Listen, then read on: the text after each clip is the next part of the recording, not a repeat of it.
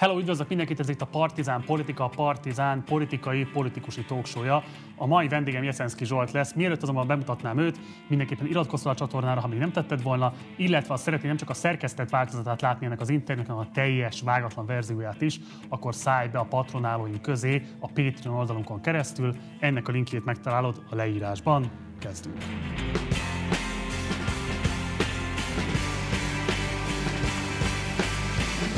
És akkor köszöntelek a stúdióban, Szervus Zsolt, nagyon köszönöm, hogy elfogadtad a meghívásomat. Köszönöm a meghívást. A Turóc vármegyei Jeszenből származó Nagyjeszeni Jeszenszki család köznemesi ágának a sarja. Szerintem ilyen nobilitás ebben a stúdióban még nem járt. Hűha. Ez így nem igaz? De ez tök igaz, csak hogy az, ez, hogy mondjam, ez egy ilyen kiugró történet? Ne, ne, nem járnak hogy ilyen hétszilvafás hasonló szörűek ide Biztos, hozzátok? nem volt még. Merem állítani. Úgyhogy ezúton is megtisztelve érezzük magunkat. De, hogy mondjam, nem kell letérdelni, le, le, letérdelni most a feketék előtt kell, nem a nemesek előtt, tehát semmi probléma nincs. Soha többet a nemesek előtt. Igen. Um, kezdjük azzal, hogy voltam én nálad a műsorodban, ami ugye politikai hobbista néven fut a Pesti tévén. Hogy értékeled azt a műsort? Ö, tízből? Tizenegyre. Szerintem, szerintem nagyon jó volt, mert egyrészt már önmagában az, hogy, hogy beszélgettünk, az nagyon jó volt. Nyilván az, hogy... Mi beszélgetni szerinted? Ö, tudtunk egyébként, szerintem tudtunk, és, és amit esetleg ott nem tudtunk megbeszélni, mert hogy részben az idő, részben ugye hát az még egy több szereplős műsor. Azt itt most nyilván meg tudjuk beszélni, de hát hogyha az nincs, akkor ez sincs. És egyébként mondtad, nem tudom már előtte, de szerintem inkább utána, hogy, hogy majd akár egy sör mellett is folytathatjuk, ami ugye nálam csak azért nehéz, mert én nem iszom, de, de hogyha ez... Abszinens vagy teljesen? Kb. másfél éve. De nem azért, mert hogy én előtte akkor a piás lettem volna, és azt mondta volna egy orvos, vagy én magam, hogy abba kell hagyni, hanem hát én normál. A 20, 20-as éveimet azt elég rendesen végigbuliztam, ahogy, ahogy azt kell, szerintem az, az teljesen rendben van. Utána sem maradtak el azért a rendezvények, csak egy picit ritkábban voltak már. egy vezetési fordulat nálad? Vagy Ö, nem, megmondom őszintén, az, az történt, hogy mondom, én sose voltam nagy piás. És volt egy, egy ilyen viszonylagosabb nem azt mondom, hogy, hogy tragikus, de olyan fajta ilyen kicsit ilyen lelki mélypont az életemben, amikor úgy éreztem, hogy valami nem, tehát hogy nem találom a helyemet, valami nem, nem oké. És akkor elég, elég sokat, abban az időben elég sokat ült, ültem be esténként templomba. A belvárosi templom akkor 0-24-ben nyitva volt, és azt, aztán a járvány miatt ugye sajnos ez megszűnt, de akkor még pont, nekem ez még pont jó időben volt, és egész egyszerűen csak beültem, és, és ugye a isteni közelségben úgy egyszerűen elengedtem magam. És, és így jött egy ilyen, hogy akkor most mi az, amit szeretnék én változtatni, amit eddig esetleg csináltam, és ezután nem. És egyszer csak úgy éreztem, hogy jött egy üzenet, hogy, hogy, hogy ne ígyak. És akkor így mondom, hogy hát bazd meg ezt lehet, hogy nem tettem hozzá ott azok Ezt között, a, a, falak között, de, de kb. igen. Hogy, Gondolod beéve mindent hall? Abszolút, hogy, hogy hát, de hát én nem iszom, én nem vagyok piás, nem, most, ez, most ott ne ígyak, hát ez egy milyen hülyeség, hát ott nem történik semmi. És aztán így egyszer csak azt mondom, hogy hát tulajdonképpen ki vagyok én, hogy Istennel vitatkozzak. Ez, ez, ez jött, akkor, akkor legyen így. És olyan szinten nem bántam meg, egy pillanatra sem, tehát hogy, hogy semmilyen szinten nem hiányzik az, hogy akkor beülni, és akkor na, akkor ígyunk egy sört. Ez nem azt jelenti, hogy soha többet nem is fogok. Azt gondolom, hogy majd eljön az az alkalom, amikor, amikor úgy érzem, hogy ezt valamiért most belefér, tehát nem vagyok anti az alkohol fogyasztás ellen, nem is, és senkinek nem is mondom, hogy, hogy nem. mindenki élje úgy az életét egyébként, ahogy, ahogy ő gondolja. Azt mondjuk a, a túlzások azok semmiben sem jók nyilván, ebben sem. De honnan jutottunk, jutottunk el ide?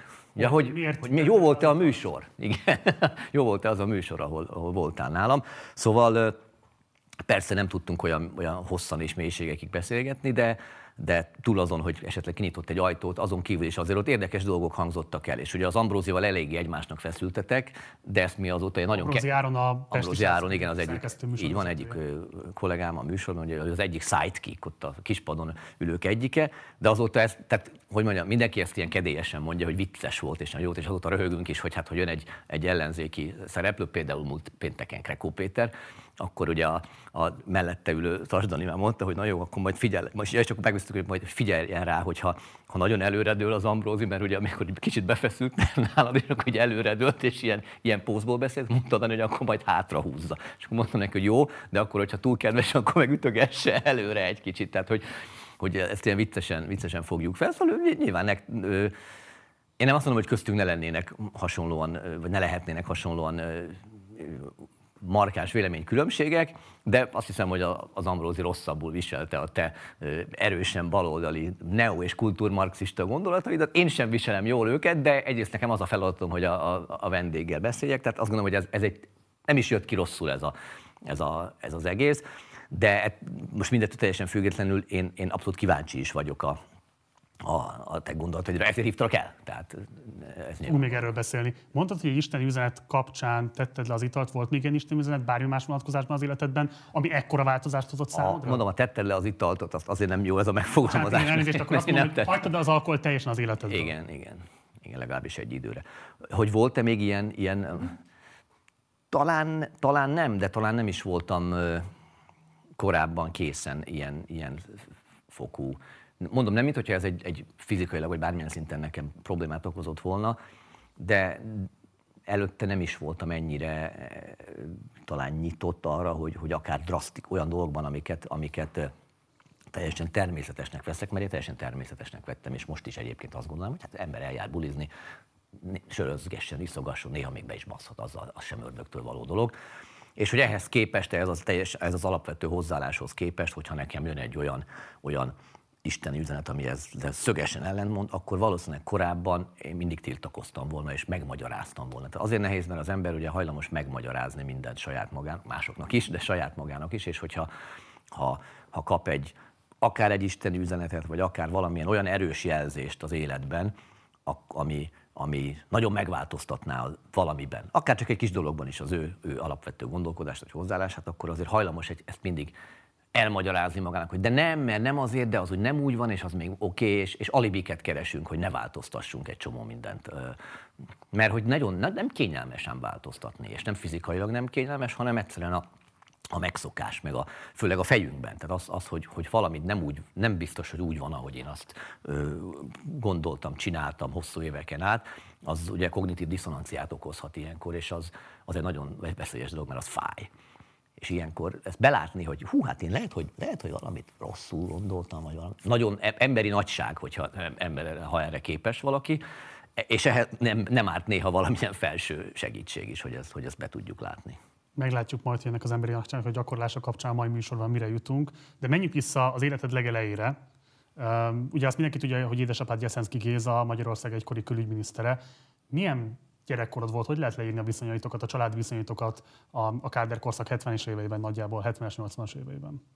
Hát én, én, én nagyon szerencsésnek gondolom magam, és mondhatjuk erre is azt, hogy ez is valamilyen fajta isteni szerencse, hogy én egy, én egy nagyon jó rendezett családi körülmények között nőttem föl, és ez nem csak azt jelenti, hogy nem vártak el a szüleim, meg hogy, meg hogy nem voltak családi viharok. Nyilván egyébként voltak, mert minden családban vannak kisebb-nagyobb, és nem csak házastársak között, de hát nyilván ugye több, főleg, hogy több generáció élt nálunk együtt. Hát volt egy, volt egy pont, ahol, ahol ugye négy, mert a dédmamám, a nagyszüleim, a szüleim, a, a húgom és én, tehát elég sokan, sok generációk, elég különböző világgal és mentalitással, tehát azért ezek okol, és akkor még a különböző további rokonok ugye jöttek néha látogatóba, ebédre, vacsorára, vagy csak úgy. Vannak testvéreid? Egy van, igen, egy húgom. És tehát a feszültségek azért mindig velejárói, de alapvetően a maga az, hogy a, hogy a, a, a családi kör, tehát ahova hazamentem, az mindig egyfajta nyugalom, biztonság, béke és szeretet, ez nagyon fontos. Tehát én, én, én azt kell, hogy mondjam, hogy, hogy én nagyon, nagyon normális, szeretetteljes közegben nőttem fel. Ez ne, nem azt jelenti, hogy ne lettek volna ordas konfliktusaim a szüleimmel korábban is, és most nyilván, a nyilván ennek egy része talán a nyilvánosság előtt zajlik apámmal, de ez nem minden ered. Tehát köztünk azért van egy nagyon erős generációs, meg ment ideológia, nem is annyira ideológia, inkább habitusbeli, meg egy csomó minden ment. Tehát amit, amit ő, nem mondom azt, hogy feltétlenül korrekt módon ugye elmondta ezt, a, amit nyilván akkor nem, nem gondolt ebbe bele, és nagyon viccesnek találta, hogy később pubertáskori lázadás, ami, ami én most folytatok vele szemben, és hát erre ráugrott a, a baloldali sajtó, és imádják ezt felhozni. Tehát azt mondom, hogy apám nem mindig gondolja végig, hogy ő, ő mit mond, hogy ennek milyen következményei vannak, de nyilván ez nem egy tehát az, hogy én most szembe helyezkedem vele sok mindenben, az nem azért van, mert én lázadnék ellene, az azért van, mert én pont azt gondolom, amit ő nekem belém nevelt. Csak ő elment egy más irányba, de ez egy tök más kérdés.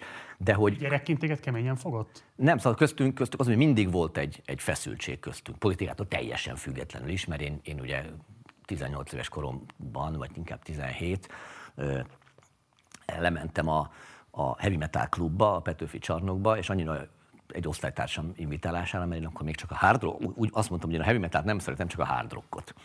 Mondta, hogy menjek le azért vele a heavy metal klubba. Lementünk, és annyira tetszett az a közeg, nyilván nem a trash metalos vonala, de a, a hard rock, hogy ott jól éreztem magam, és a klubvezető éppen katonának készült, és meg valahogy szóba legyettünk, és a második alkalommal kérdezte, hogy nem menném át a klubot, mert hogy ő elmegy katonának, és nem tudja, hogy kinek adja át, és így érzi rajtam, hogy esetleg ezt tudnám csinálni. Tehát én belekerültem akkor a zenébe. És hát ezt mondjuk a szüleim nem feltétlenül nézték annyira jó szemben, meg pláne, hogy heavy metal, hát nyilván azt se tudták, hogy mi az. Aztán, amikor azért ez kiderült, hogy ez nem egy ilyen bohóckodás, hanem én a zeneiparban találtam meg a helyemet, és, és, és mondjuk tényleg melóztam kurva sokat a, a később a ma használ, de korábban ugye saját tévéműsorokat gyártottunk kicsi kábel tévékre. Meg... Munkáról is beszélni, volt csak kicsit még vissza a rendszerváltás előttre. De két évet voltál Amerikában, még a késő kádárizmus időszakában. Milyen élményed vannak erről az időszakról, illetve hogy te ott édesapáddal közösen voltál, vagy a teljes család ment? Igen. Hogy nézett ki akkoriban ez? Mind a, mind a négyen voltunk, ez 84-től volt 86-ig. Hát az, az, az nem, nem titok, hogy ez a legmeghatározóbb élmény volt számomra az életben. Tehát az, hogy tulajdonképpen kis túlzással azt, hogy itt most beszélgetünk, az annak köszönhető, hogy én Amerikában voltam. Nyilván sok áttételen keresztül, de, de az egyrészt egy olyan, olyan fokú nyitottságot és érdeklődést adott a világra, amit biztos, hogy nem tudtam volna megszerezni akkor, hogyha ha, ha nem lettem volna ki, tehát hogyha itt lettem volna végig Magyarországon a 80-as években, mert egész egyszerűen egy, egy teljesen más közeget megélni, ott megtanulni angolul, ott, ott megismerni a, az amerikai popkultúrát, és ráadásul a 80-as évek az Amerikának a leg, leges legjobb időszaka volt. Tehát akkor nagyon, régen évek nagyon jól ment a gazdaság, 84-86 az, az a top. Még a hagyományos amerikai berendezkedés az, az, az nagyon működött. Mit Visz... ez alatt? Hát az, az, az, az, az, azokat a, a, mondjuk az amerikai, a, a családhoz való viszonyulást, a, a vállalkozáshoz való viszonyulást, a szabadságjogokhoz való viszonyulást. Tehát az, az amerikai alkotmány szelleme a 80-as években még nagyon erős volt, de már megvolt az a fajta modern, ö, részben gazdasági, részben kulturális gondolkodás, aminek aztán persze vadhajtásai lettek sajnos, tehát nem biztos, hogy ez, ez annyira jó volt, de az pont még egy ilyen nagyon-nagyon jó elegye volt az, az az időszak, és ezt utólag tudom igazán értékelni és megérteni, hogy, hogy az, amit ott én gyerekként végigéltem, és ahol, amiket láttunk, amik történtek, az, az mennyire, mennyire, mennyire jó volt egész egyszerűen nekem, és mennyi, mennyi minden táplálkozik bennem abban. Kaliforniában voltatok, azon belül hol pontosan? Santa Barbara. Hogy kell elképzelnünk ezt? Kicsit mesélj erről a településről a nézőknek. Azért mi, nagyon misztikusan nem kell ezt tekinteni. Santa Barbara egy, egy hát főleg akkor, most is, de akkor pláne egy nagyon-nagyon menő gazdag település volt, mert ugye ott van a tengerparton, Los Angeles-től másfél órára, tehát földrajzilag jól helyezkedik el, és az amerikai viszonylag jó, a, kifejezetten a mikroklímája nagyon jó, és ezért az amerikai milliómosok előszeretettel költöztek Santa Barbarába részben. Ez egy kőgazdag. Nyugdíjas korukra, igen, tehát ez egy, ez egy kifejezetten ö, jó. Igen, nem sokkolt ez 12 Azért várja, vigyázz. Forodig voltál ott, bocs, ugye? Persze, de azért ez ne, nem, nem Beverly Hills-t kell elképzelni. Tehát azért ez, ez egy más, ez, ez, fontos, amikor az ember egy gondol olyan helyekre, ahol kolbászból van a kerítés.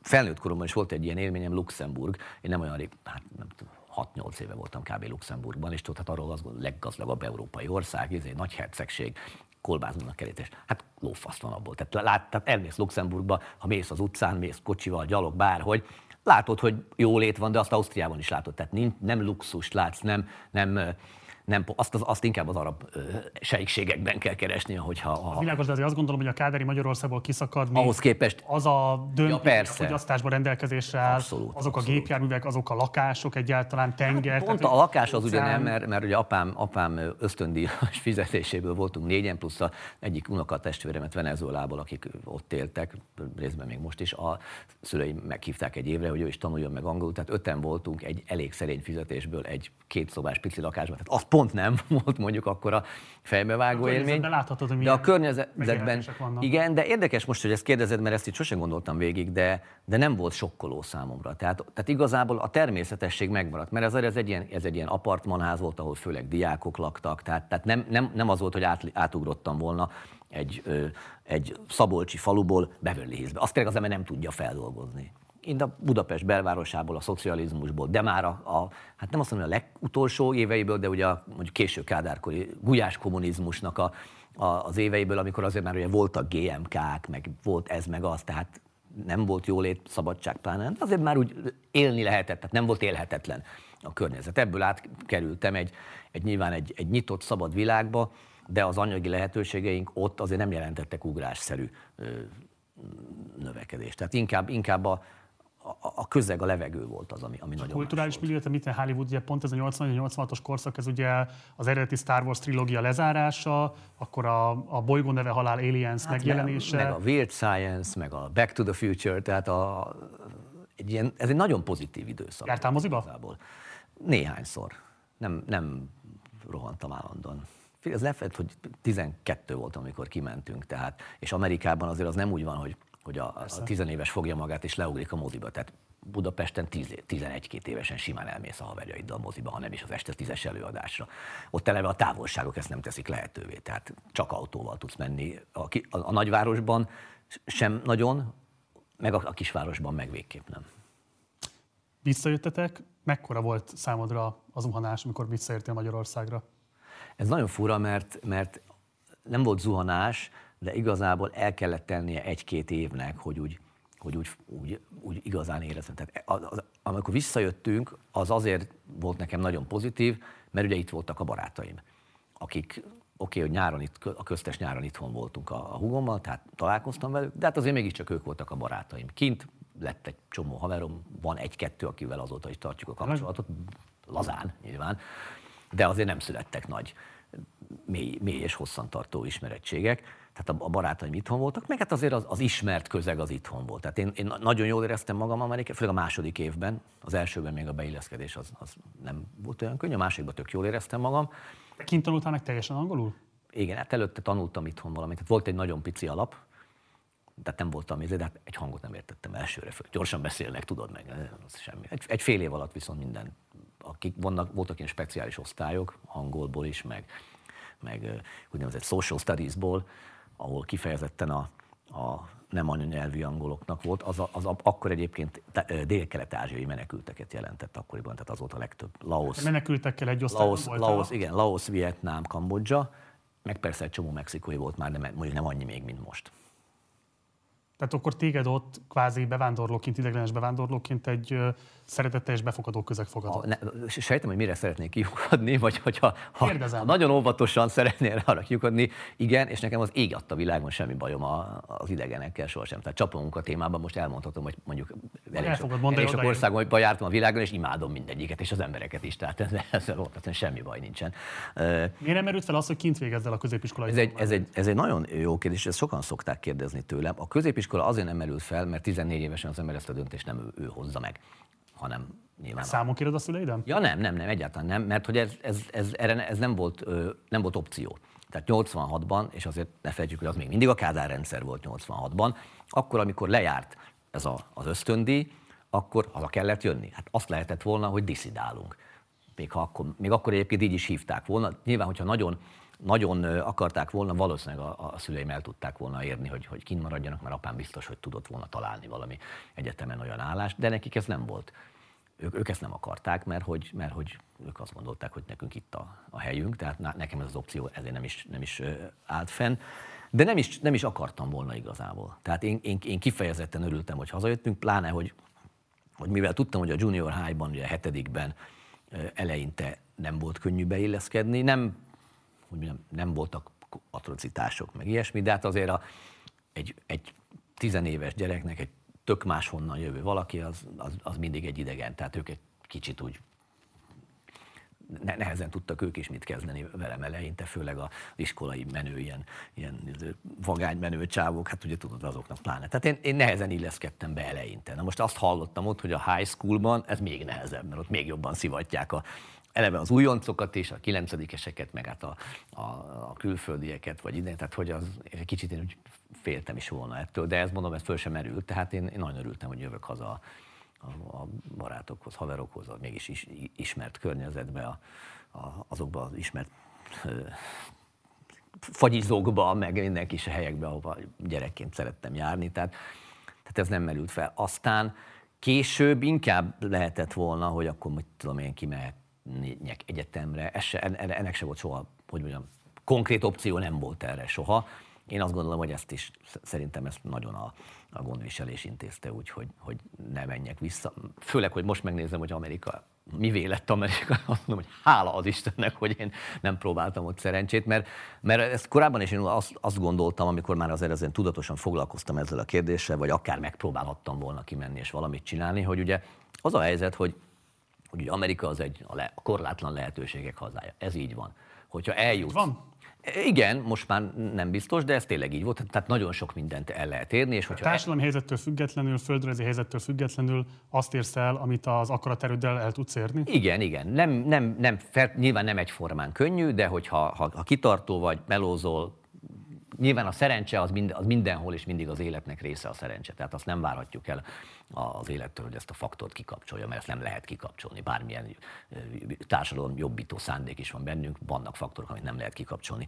De alapvetően azért igen, tehát el lehet, el lehet jutni valahova, el lehet jutni nagyon magasra, de nagyon nehéz, és nagyon sokan vannak. És nagyon sokan szeretnének eljutni magasra. Tehát óriási a konkurencia, és mindenki, megint csak azt mondom, hogy ugye az élet nem feltétlenül igazságos, mindenki nem fog eljutni oda, még akkor sem, ha tehetséges, szorgalmas. Tehát viszont egy kisebb országban, Magyarországon például, azért, hogyha ha csinálsz, és ügyes vagy, és megtalálod a helyedet, akkor szintén el tudsz jutni valahova, és ugyan sehol ófasz nem vagy egy amerikaihoz képest, ha ugyanazt csinálod. Tehát mondjuk, most csak a zenei példát mondva, mondjuk, ha Magyarországon egy lemezkiadónak vagy a vezetője, az nagy, nem ugyanaz, tehát más világ, más liga, mint hogyha Amerikában vagy egy lemezkiadónak a vezetője, de Amerikában a lemezkiadó vezetőjének ez eljutni irgalmatlan nehéz, és még mindig egyébként van egy csomó konkurens, tehát lehet, hogy te vagy a, a mit tudom én, 268 ezredik a rangsorban, most nem csak anyagilag, hanem bármilyen szempontból mondjuk állítanánk egy rangsort, lehet, hogy a 268 ezredik te vagy, és az abból már jól megélsz, de akkor is csak a 268 ezredik vagy Magyarországon. Lehet, hogy el tudsz lehet, hogy nem lesz annyi lóvéd, mint ott a 268 ezredikként, de lehet, hogy te leszel a 44 ezredik. És az mégis egy, egy, egy hogy társadalmilag is egy erősebb pozíció, nagyobb hatásod van, több mindent tudsz jobban tudod befolyásolni a, a világot, hogyha esetleg ilyen ambícióid vannak, és lehet, hogy nem leszel akkora ember, mint, mint Amerikában, de van, de van, hogy mondjam, van társadalmi tőkéd. És a piacpárti szimpátiád, a verseny iránti elköteleződés, az ott alakult ki? Tehát ez a két év Amerikában, ez olyan Ezt hatással volt, tehát, hogy azt gondoltad, hogy igen, ebben lenne jó élni? Ez egy jó kérdés. Nem, nem, szerintem nem feltétlenül. Ott biztos, hogy ez is benne volt. Tehát a, a, a, a szabadság iránt, a lehetőségek iránt az, hogy, az, hogy nem korlátozzák azt, hogy, hogy te mit csinálsz, és milyen, milyen irányba mész el, az biztos, hogy, hogy abban része volt. Inkább ez később alakult ki, ahogy, ahogy a, már a gimi alatt is, és aztán pláne egyetem alatt mindig melóztam valamit, tehát mindig, mindig csináltam. Volt, hogy a piacon árultam zöldséget, de volt, hogy mondjuk már Amerikában is izé a rágót árultam a suliba, mert a nagy csomagba megvetted, akkor fele annyiért kaptad meg fajlagosan, mint a kicsit, és akkor elfogyott az osztálytársamnak épp a rágója, akkor vettek tőlem. Tehát rá, kerestem csomagonként 10 centet, kurva, mint tudom, heti 4-5 dollárt simán összeraktam így. Tehát ez így, ez, ez így már lehet, hogy ott, ott egy kicsit kialakult. Szóval hogy mindig valamit melózni, csinálni, ez így, ez így nekem nagyon feküdt, és, és hát láttam, hogy ennek van eredménye. Tehát azt láttam, hogy ha én ráfekszem és csinálom, akkor, akkor úgy, mit tudom én, akkor, akkor el tudok menni sízni a, ebbe a szezonba. És azt is láttam, hogy akik nem csinálják, azok, azok csak izé, inkább rinyálnak, meg minden, de hogy gyerek. Édesapád, hogyha később beszéltetek az amerikai visszatérésetekről, volt esetleg abban olyan motiváció, hogy valamelyes lehetett már sejteni, pláne, hogyha az ember esetleg Amerikában Fulbright ösztöndíjjal volt kint, hogy ez a rendszer recseg, ropog, valami fajta korrekció, változás elképzelhető lesz, és ő neki esetleg ebben szerepe lehet majd. Ez egy, ez egy nagyon-nagyon jó kérdés. 86-ban még nem. Tehát akkor ezt még nem. Szerintem ilyen 80, sőt nem, biztos, hogy 88-ban, amikor már azért ugye ott, ott elkezdődtek a, a kerekasztal tárgyalás, tehát akkor már azért lehetett sejteni, meg hát akkor ugye azért a Szovjetunió jelentősen meglehetett. 86-ban ennek még igazából nem volt nyoma sem. Te ugye amikor elkezdted az ötvös gimit 86-ban, és mikor befejezted, tehát elkezdted a Kádár korszakban, és befejezted gyakorlatilag a rendszerváltást. Ráadásul az Arany Jánost fejeztem be a rendszerváltáskor, igen, tehát én még váltottam egy gimit közben. Váltottál egy gimit közben. Jó, de az ötvösben évfolyam társad volt a minden igaz Kolosi Péter és Dobrev Klára. Pontosan. Más híres emberekről be tudsz esetleg számolni az akkori környezetedből? Az ötvösben? Hát, hogy ne, osztálytársam volt Weber Gábor, aki ugye Forma 1 közvetít, Czolner Gyula, aki most már nem közvetít Forma 1 de, de korábban közvetített Forma 1 Bokserik, Richter Gedeonos Bokseriknek a fia, aki szintén egyébként a Richternél van, most már elég magas pozíció van. Ki volt még? Most elnézést kell kérnem mindenkitől, akit elfelejtek, főleg a osztálytársam volt, de mondjuk ilyen év, évfolyam társ szinten, vagy egyáltalán a suliban. Hát voltak még most így eszembe jutnak olyanok, akik azért valamilyen szinten a közéletben. Tehát azért az, hogy mondjam, azért ez természetes, hogy egy budapesti gimnáziumban a négy, négy, négy, év ugye van, és mint minden évfolyamon van négy-öt osztály, azért abból biztos, hogy lesz egy száz ember, aki valamilyen szinten a közéletbe kerül. Nyilván most itt vannak, akik kifejezetten nagy is. Vagy Kolosi Péterről, aki ugye az RTL Klub kreatív igazgatója, programigazgatója, bocsánat most, milyen emlékeket őrzöl? Volt-e bármilyen kapcsolatotok akkoriban? Tornaórán együtt volt a két osztály valamikor, arra, arra emlékszem. És akkor őt is fekvőtámasztottattad, mint a Dezső András később? Én, én, én, én, én, pont olyan, nem azt mondom, hogy, tehát hogy mondjam, szerintem alkatilag jobban álltam, mint a Korosi, de izomilag semmiképpen nem a gimiben. Tehát akkor nem hívtam volna ki senkit fekvőtámaszra. Dobrev Klára? Róla egy emlékem van, amikor ilyen iszonyú agresszív, erőszakos akarnok módon rendet csinált a folyosón. Miért kellett rendet csinálni? Nem, erre már nem emlékszem, de hogy ott megjelent, és akkor, hogy, hogy hát ez az ötvös gimnázium, és tehát azt, azt, a, azt a szöveget tolta, amit a tanárok toltak mindig nekünk, hogy örülj neki, hogy ide járhatsz az ötvös gimnáziumon, és hogy ez mekkora megtiszteltetés neked, és tessék ezt ennek megfelelően.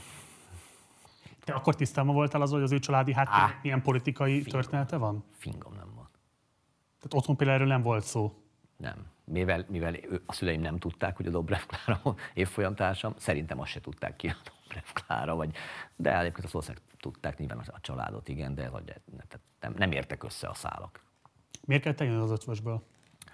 Ez egy közös döntés volt a, a szüleimmel, azért, mert első, első fél évben 3,92 volt a bizonyítványom, ami hát a szüleim maximalizmusához sem volt kifejezetten konform, úgyhogy kaptam is egy nagy lebaszást ami, emiatt, amit aztán ezt ebben a formában biztos nem fogják bevallani, de, de belátták, hogy ebben ők ott hibáztak, és nekem volt igazam, ugyanis a 392-vel a legjobb voltam a fiúk között.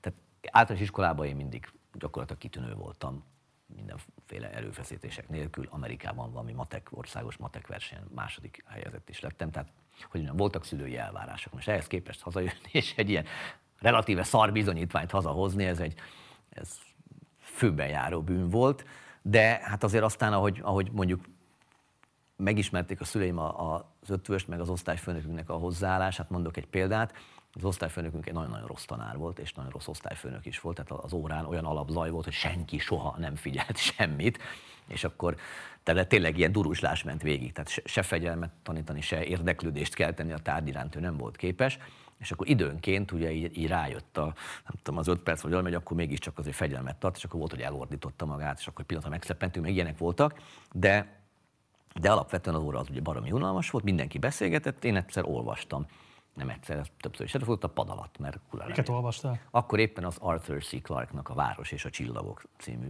skifi regényét, az egy nagy, nagy kedvencem, és körülbelül a, a vége előtt szerintem egy ilyen 30-40 oldalal, tehát épp már, már nagyjából lehetett sejteni, hogy merre fog kifutni a vége, de még nagyon izgalmas volt, hogy mi lesz belőle. Több nap elteltével észrevette és elvette a, a könyvemet, hogy majd évvégén visszakapom. És ezt elmeséltem otthon, és apám tajtékzott ezen. Tehát ott azért mondom, hogy ott volt az első, hogy belátta, hogy nem biztos, hogy, a, hogy bennem van a hiba, hogy, hogy hát mondja, hogy és írta az osztályfőnöknek is egy levelet erre, hogy, hogy miközben a, az egész osztály ugye soha nem figyel az órán és beszél, én nem zavarok senkit azzal, hogy olvasok, meg egyébként is az olvasást azt inkább ösztönözni kéne a diákok számára, és, ta, és olyan órát tartani, hogy ne, ne olvasson a pad alatt a diák, tehát hogy ez nem egy, nem egy frankó dolog. Ez volt az egyik ilyen, a másik az, hogy volt egy, volt egy olyan valamilyen fogalmazás, ú, nem tudom már, szintén irodalom és latin tanár volt egyébként, és irodalomban volt egy fogalmazás, vagy magyar és latin is. Volt egy fogalmazás, meg nem mondom már, hogy miről szólt, amire azt hiszem, hogy talán három kaptam, és ott volt a megjegyzés a végén, hogy Zsolt már megint véleménye van. Na ezen tényleg fölhúzta magát apám, hogy, hogy hát basz meg nem az lenne a lényeg, hogy tanulni és véleményt formálni. És hát ott, ott látták, hogy az ötvös az tényleg egy ilyen poroszutas, az egyéniséget, a, a kreativitást nyírbáló, szöges ellentétben azzal, mint ami Amerikában. Tehát igazából az volt a, Amerikában nagyon jó, hogy ki tényleg, ahogy mondtam, hogy szabadság meg kinyílt, ott ugye egy csomó tárgyat választhattál, voltak kötelezők, de választhattál, hogy mit szeretsz, angolból, matekból, social studiesból, ugye különböző szinteken lehettél, tehát hogyha ha gyenge voltál mondjuk matekból, akkor nagyjából négy alapművelet, és akkor ennek egy kicsit kiegészítve, hogy legyen, legyen sikerélmény, meg hogy te nyilván nem fogsz matekkal foglalkozni a jövőben, de ne legyél tök hülye hozzá. Ha jó voltál matekból, akkor átjárhattál a gimibe matekba, én, én nem jártam át végül, de hetedikben már a nyolcadikos matekban voltam. Tehát ott tényleg működött ez, hogy a tehetséget, meg az egyéniséget, azt, azt támogatni kell, mert hogy abból ki lehet hozni sok minden. Az ötvös ez ennek a szöges ellentéte volt. Mondok még egy példát, bocsánat, hogyha ennyi, de ha már így kérdezget, ezek tök jó sztorik. Egyszer ugye mindig fociztunk az udvaron lent óra előtt, hogyha le, ha földszinten volt óránk, mondjuk a kémia terem volt a földszinten, meg, meg talán, hát lehet, hogy csak mondta kémia, mindezt, akkor mindig fociztunk szünetben az udvaron, és akkor ugye a csajok megálltak a, a terem előtt, ott a folyosón, a tanárnő egy ilyen három-négy percet mindig késett, és akkor szépen becsöngettek, akkor besétálgattunk, ott vártuk a tanárt együtt, és akkor bementünk. Egyik alkalommal focizunk ugyanígy kinn a folyosón, becsöngetnek, oda nézünk, hol vannak a csajok? Nincsenek ott a folyosón.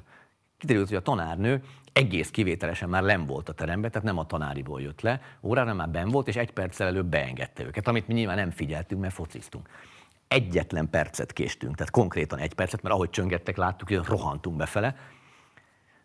Egyenként kellett bevonulnunk, volt voltunk kb. 80 srácok, mindenkit ugye egy ránéz, ilyen megszégyenítően, és beírt egy igazolatlan órát. És az osztályfőnökünknek elmondtuk, hogy hát azért ez elég igazságtalan. A tanárnak mindig igaza van. Tehát ilyen, ilyen kis sztorikból állt össze az. Meg Akkor hát... számodra fiatalemberként elviselhetetlen volt a hatalmi önkény? Abszolút, nagyon nagyon.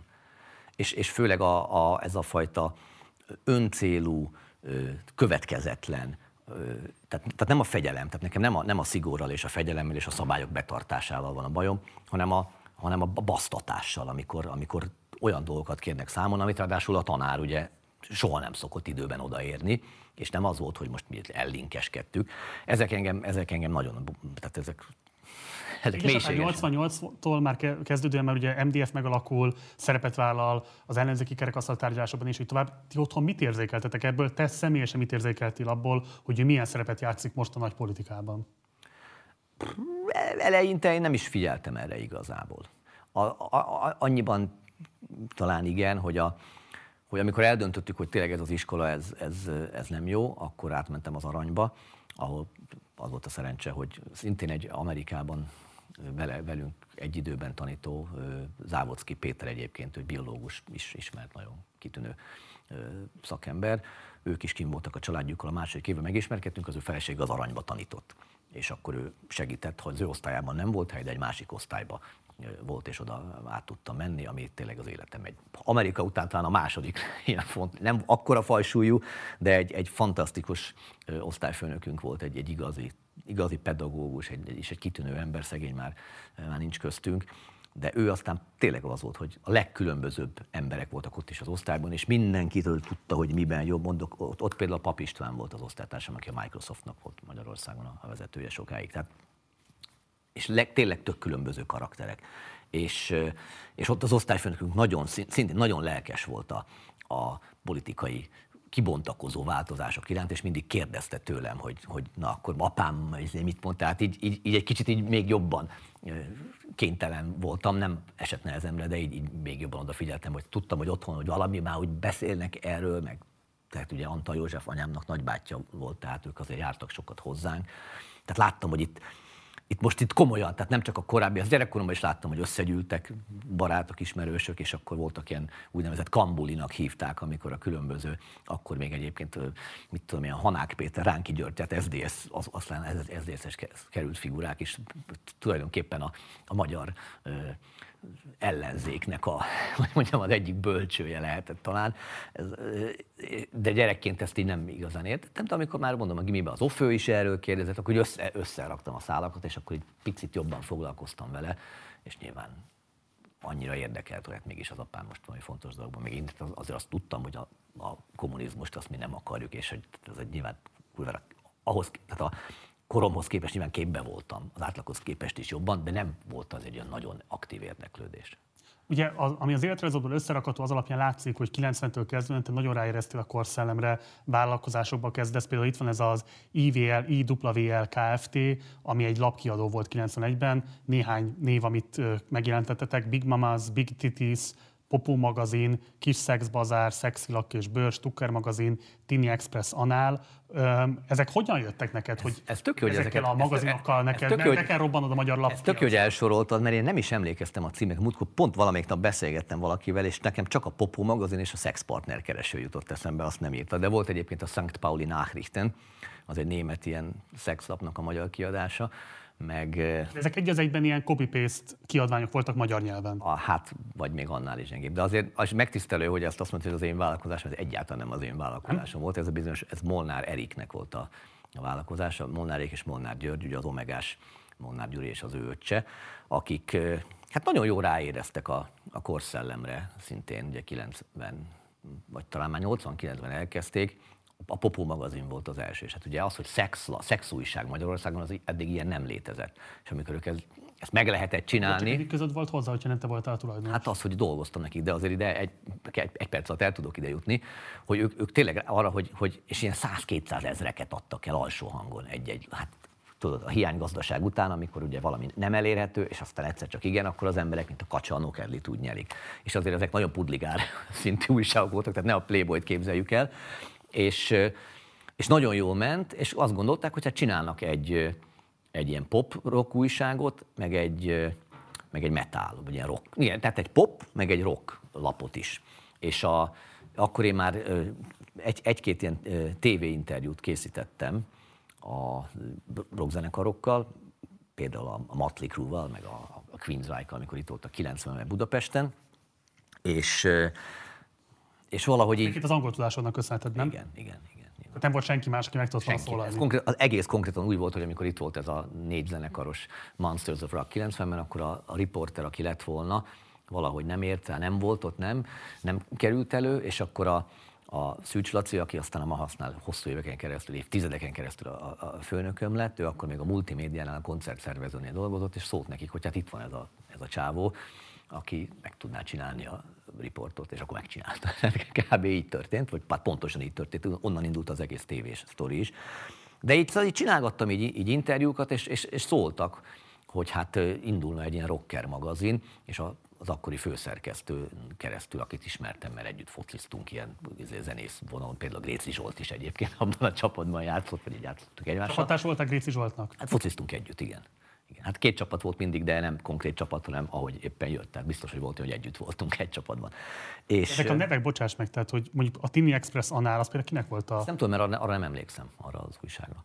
És aztán, tehát hívtak a Rocker magazin, volt a Disco magazin és a Rocker magazin ugyanennél a kiadónál, és a Rocker magazin azt kértek, hogy akkor írjak egy-két mhm. cikket, csináljak interjúkat. Tehát így indult, és így kerültem oda ez a, a kiadót, így ismertem meg a, az Eriket, és aztán a Rocker magazin az sajnos nem, nem nem emlékszem, hogy mennyi idő után, de elég hamar megszűnt, mert hogy azt kiderült, hogy azért a rockújság az mégsem éri meg annyira. Ellenben a szexújságok nagyon, tehát aztán kibővült a paletta, és a Popo magazinból kinőve lett 10-15 másik, és, és hiány volt tördelő szerkesztőből, és mivel én már ugye ott voltam náluk, ismertek, ezért valahogy így kialakult, hogy, hogy ja, először, először elkezdtünk egy másik lapot, egy ilyen plegykalapot, a Stucker magazin, tehát az ilyen kacsaps típusú plegykalap volt, és abban én, én részt vettem, részben írtam, részben itt az egésznek az arculatában segítettem, és valahogy így egyik hozta a másikat, és akkor az lett, hogy amikor nem volt elég tördelő szerkesztő, akkor mivel ismertem már a Macintoson ezt a programot, hát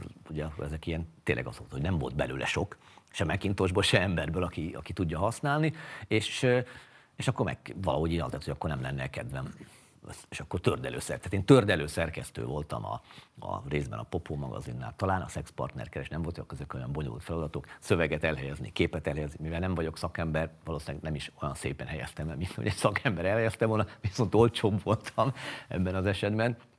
Úgyhogy ott, ott egy, egy-két évet még, még dolgoztam ebben a... Az első alkalom, amikor hazament, és édesapának elmondtad, hogy milyen munkát szereztél, az hogy nézett ki?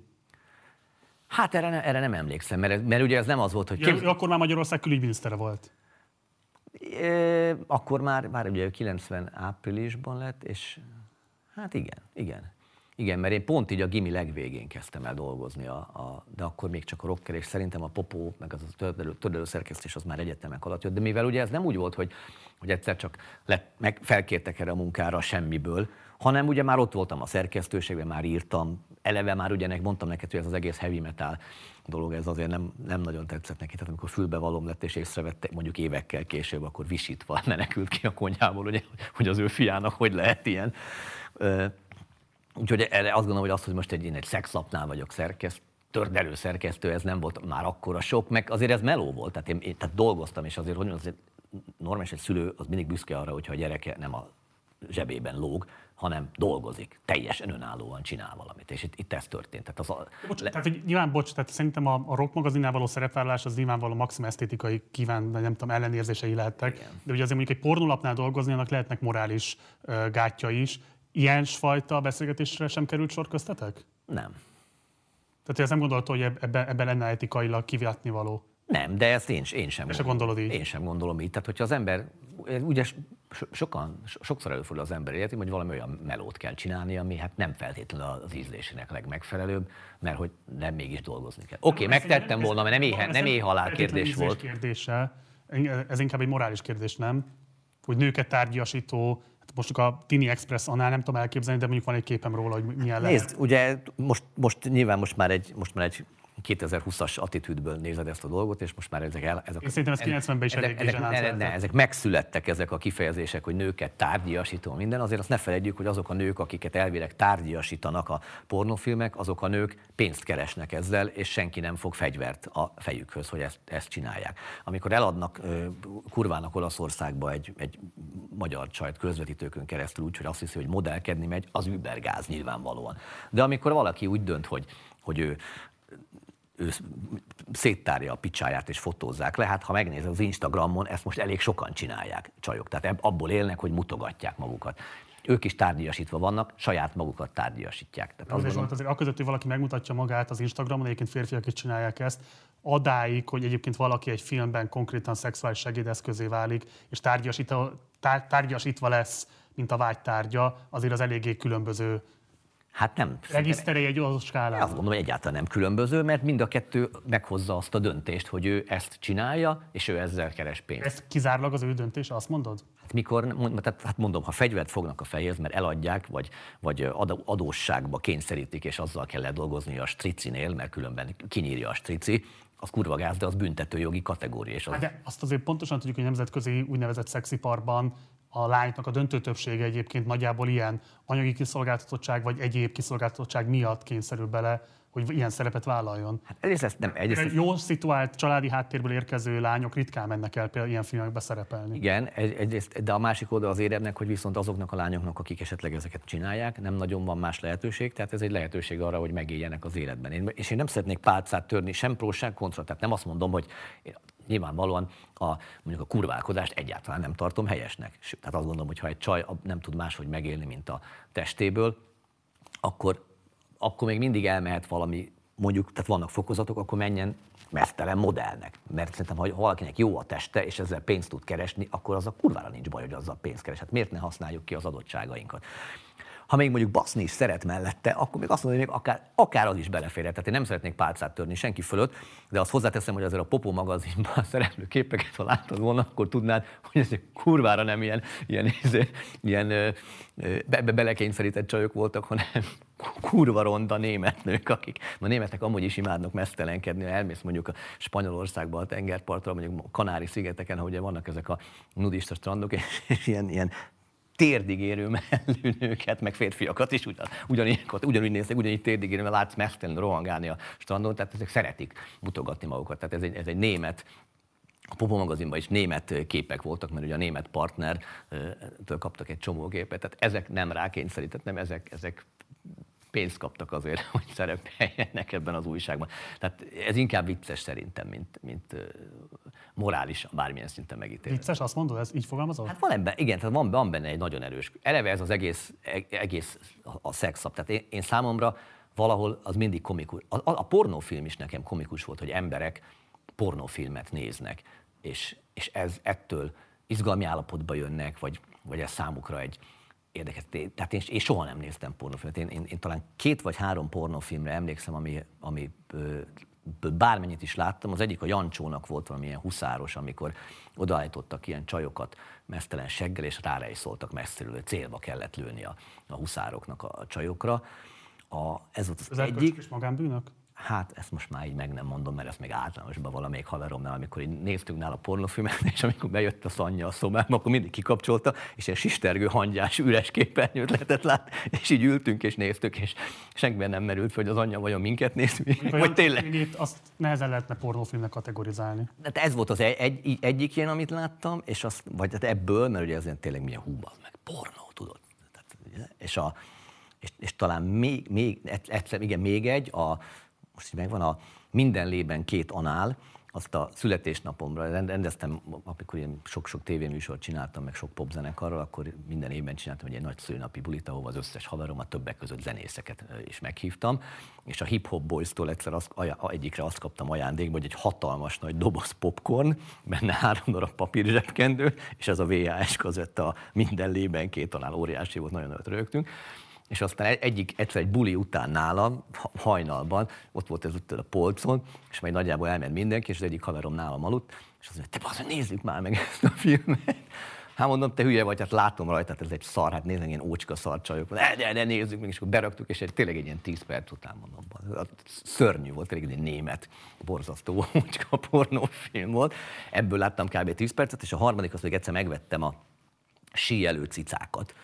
És azt mondom, na ez végre egy olyan pornófilm, ami engem érdekel, tudja, hogy biztos, hogy tök jó sízős jelentek, ilyen kurva jól síznek, mennek a izé, helyekbe, akkor megállnak a pályaszín, be, bezúznak az erdőbe, jó, megpasszol a csajt a fák között, utána megint kimennek, kurva jó sízés, biztos tök látványos minden. Hát el tudod képzelni, a film úgy kezdődik, hogy egy ilyen de ilyen nagyon csehszlovákul megcsinált, ilyen fából készült. Nem kell részletbe lenni. De, de, de, de, de, mert poén. De, nem mert volt érdekes. Semmi, és akkor be, be, be, berongyolnak a, a, a, a szobába, az egyik csávó az Sántit, a másik az, van két csaj, és akkor jaj, jaj, mi történt? Hát, és baleset volt, mit tudom én, ülj le, majd én meg, megnézem, izé, rendbe teszem, leül a, sár, a csaj már letérdel elé, hú, nagyon meg van duzzadva, mert persze már áll a farga. Ez is nagyon meg van duzzadva, és szopja. Ez volt a film, és na, mondtam, akkor itt, és utána picit még beletekedtem, hogy lesz-e egyáltalán, nem hogy sízés, hú, a film, semmi.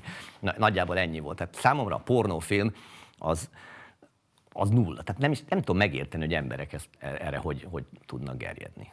Az egy másik kérdés, de majd akkor vissza fogunk még ide térni. Miután volt ez a lapkiadós afférod, te igazából tévéműsorokat kezdtél le vezetni. Ugye volt 92-ben az MTV 2 a Pop Rock feketén-fehéren, illetve 92-ből szintén a Pécsi tévén a Rock Tükör című Igen. műsorod, és ebből találtunk egy részletet, amit szeretném, hogyha most megnézel velünk együtt közösen. Mostában, hogyha téged kérdeznek valami, akár interjú vagy ilyesmi akkor folyton, hogy hát Nagy Feróval, Nagy Lázadóból Nagy Feró a politikus lett. Nem bosszantó egy kicsit, hogy most állandóan mindenki ezt, ezt nézi, hogy most te miért politizálsz? Te, hát én, én lesz őket, szóval engem nem érdekel. Én mondom azt, amit, amit gondolok, mondom azt, Komoly research csináltatok. Ezt már csak én is tudom, hogy ebben a szakmában sajnos a te nézeteid nem biztos, hogy olyan különösebb népszerűségnek örvendenek mások körében. Hát nagyon jó, amit mondasz. Hát miért, mikor szerettem én ezt a szakmát? Szóval, ha belegondolsz, mikor láttad te azt, hogy én ezzel a szakmával érted, az igazi menőkkel, akiket a mai napig nyomnak a rádióban, ugye szól a rádió, ó, ó, szól a rádió. Hát én ezektől már a tele van velük, szóval egyszerűen megőrülök. Na most én ezekkel soha nem voltam jóba, ezek engem ráadásul meg is tagadtak. Ami idegesít a dologban az az, hogy ezek az, hogy akik engem ebből a szempontból megkérdeznek, hogy miért politizálok, mindig azt mondom, hogy de hát őket miért nem kérdezitek? Szóval 1981-ben nem én politizáltam, én mondtam a magam véleményét, politizálni például a zenész szakszervezet politizált azzal, hogy a Beatrice-ét nem engedte fellépni a szakszervezetnek a nagy bulián, aminek én alapító tagja voltam. Na most ez a politika, érted? Tehát mit tudom én, a, a gyűlölet ellen tüntetni, tehát ez már jó pofa, érted? De mi, hogy én nem tudom ellene, ezek szerint valószínűleg én vagyok a gyűlölködő, amit én meg nem értek, hogy hogy kerülök én oda. Mi, most valaki meghatározta az én helyemet? Tehát, hogy én antiszemita vagyok, ezt nem én mondom magamról, én tudom, hogy nem vagyok az, hanem más rám mondja, és akkor nekem el kell vállalnom ezt a szerepet. Ez körülbelül talán olyan lehet, mint hogyha azt mondjuk, mostanában ez is egy nagyon divatos dolog, hogyha valaki nem tagja a demokratikus kartának, akkor mint hogyha ő nem is a demokráciáért na mellem is a demokrácia Milyen mellett jókat mondtunk mind a ketten Hát akkor igen, hát ez, ez az igazi kirekesztés, érted? Hogyha én azt nem írom alá, akkor én tulajdonképpen már nem is vagyok demokrata vagy, vagy liberális. Pedig én meg magam belül egy hihetetlen liberális palinak érzem, és amúgy én az egész politikát lesz nyilván akkor kezd el az ember politik, politizálni és elmondani a véleményét, ha olyan helyzetbe kerül, hogy kénytelen védekezni. Tök jó. Akkoriban... A Feró kicsit megöregedett. Én semmit nem változtam. Akkoriban a külügyminiszter fiaként mennyire volt kipárnázva a te média karikéred? Ezt, eb, ezt sajnos én ebben ezt nem fogom tudni elmagyarázni azoknak, akik nem akarják a valóságot érteni. Nem, nem rólad beszélek nyilván, mert ez ugye végig kísért, hogyha természetesen, és még a mai napig is a kommentekben előfordul, hogy engem apuci benyomott ide-oda. Tehát ha, valam, ha valamit jelentett, akkor hátrányt jelentett. Egyrészt, mert ahogy itt az interjúban is elhangzott, ugye azért a, a zenész közeg, a zeneipar, hát az minden csak nem nemzeti és konzervatív, tehát ott az MDF-et rühelték olyan szinten, hogy, hogy engem érdekes módon mégis el tudtak sok esetben fogadni, valószínűleg azért, mert hogy, hogy egy autonóm személyiség voltam, és, és egyszerűen mentem előre, és, és csináltam, de hogy apám nem is akarta volna egyengedni, mert ő nem akarta, hogy ezt csináljam, tehát neki nem ez volt a, a cél, és nem is tudta volna, mert ugye az a közeg, tehát a, ugye az MDF kormánynak semmi fajta valódi, a, a, a, a megszerzett politikai végrehajtói hatalmon kívül semmi fajta valódi hatalma nem volt, tehát igazából a kultúrára, de a hadseregre sem, ha, ez egy tök más kérdés, nem volt befolyása, tehát nem is tudott volna engem benyomni sehova. Úgy, ez egyébként úgy történt, hogy a Danubius rádióban eh, én egyszer valahol már ugye csinálgattam ezeket a, a eh, kis kábel tévés műsorokat, meg újságokat, és a, a Búza Sanyival valahol összefutottam, és mondtam neki, hogy nekem lenne egy műsorötletem, mert volt egy csomó ismerősöm már, ugye, akik ilyen szórakozó helyeket üzemeltettek, és akkor ők mondták, hogy ők csinál, szívesen beszállnának szponzorként valami rádióműsorba, és mondtam a Búza Sanyinak, hogy lenne egy ilyen, mit szól, mondta, jó, majd beszél az illetékesekkel, és azt mondta, hogy a Kálmán Zsuzsát kéne majd keresnem, egyszer csak tudom, én be, be, oda mentem a Bródi Sándor utcába a rádióba, a portán, és kerestem a Kálmán Zsuzsát, és adták nekem telefonon, és kérdeztem, hogy szólt-e a búzas annyi, mert mondta, hogy fog szólni, nem szólt. Hát, hogy mondom egy műsor. Hát, akkor gyere föl és beszéljünk. Tök jó fej volt. És így született nekem a Danubiuson a műsorom, hogy mondtam, hogy akkor én tudok szponzort hozni, ne, azt, azt vittem is, az működött. De abban, hogy tudtál szponzort hozni, abban sem volt esetleg hatása annak, hogy azt feltételezhették. Nem biztos, hogy te éltél ezzel a lehetőséget, de lehet, hogy a szponzor azt feltételezte, hogy a külügyminiszter fiát támogatni jó lesz. Nem, a szponzor azt feltételezte, hogy ha én a Danubius rádióban csinálok egy műsort, akkor ő ott tud hirdetni, és ez egy esti műsor, akkor olcsóbban tud hirdetni, mint hogyha nappal őt be, be kéne, hogy kopogjon, meg eleve zenés műsor, meg egy jó fazonnak a műsor, vagy mit tudom én. Tehát egyszerűen össz, jól, jól összeálltak a képek. Ugye 93-ban írt rólad a Picsa egy dalt, így szól, hogy a jó Jeszenszki Gézának a jó síp anyját, a tévében futtatja a hülye fiacskáját, helyi élete, kurva élet, rosszabb már nem lehet, a nép nyakán élősködik és mindent megtehet.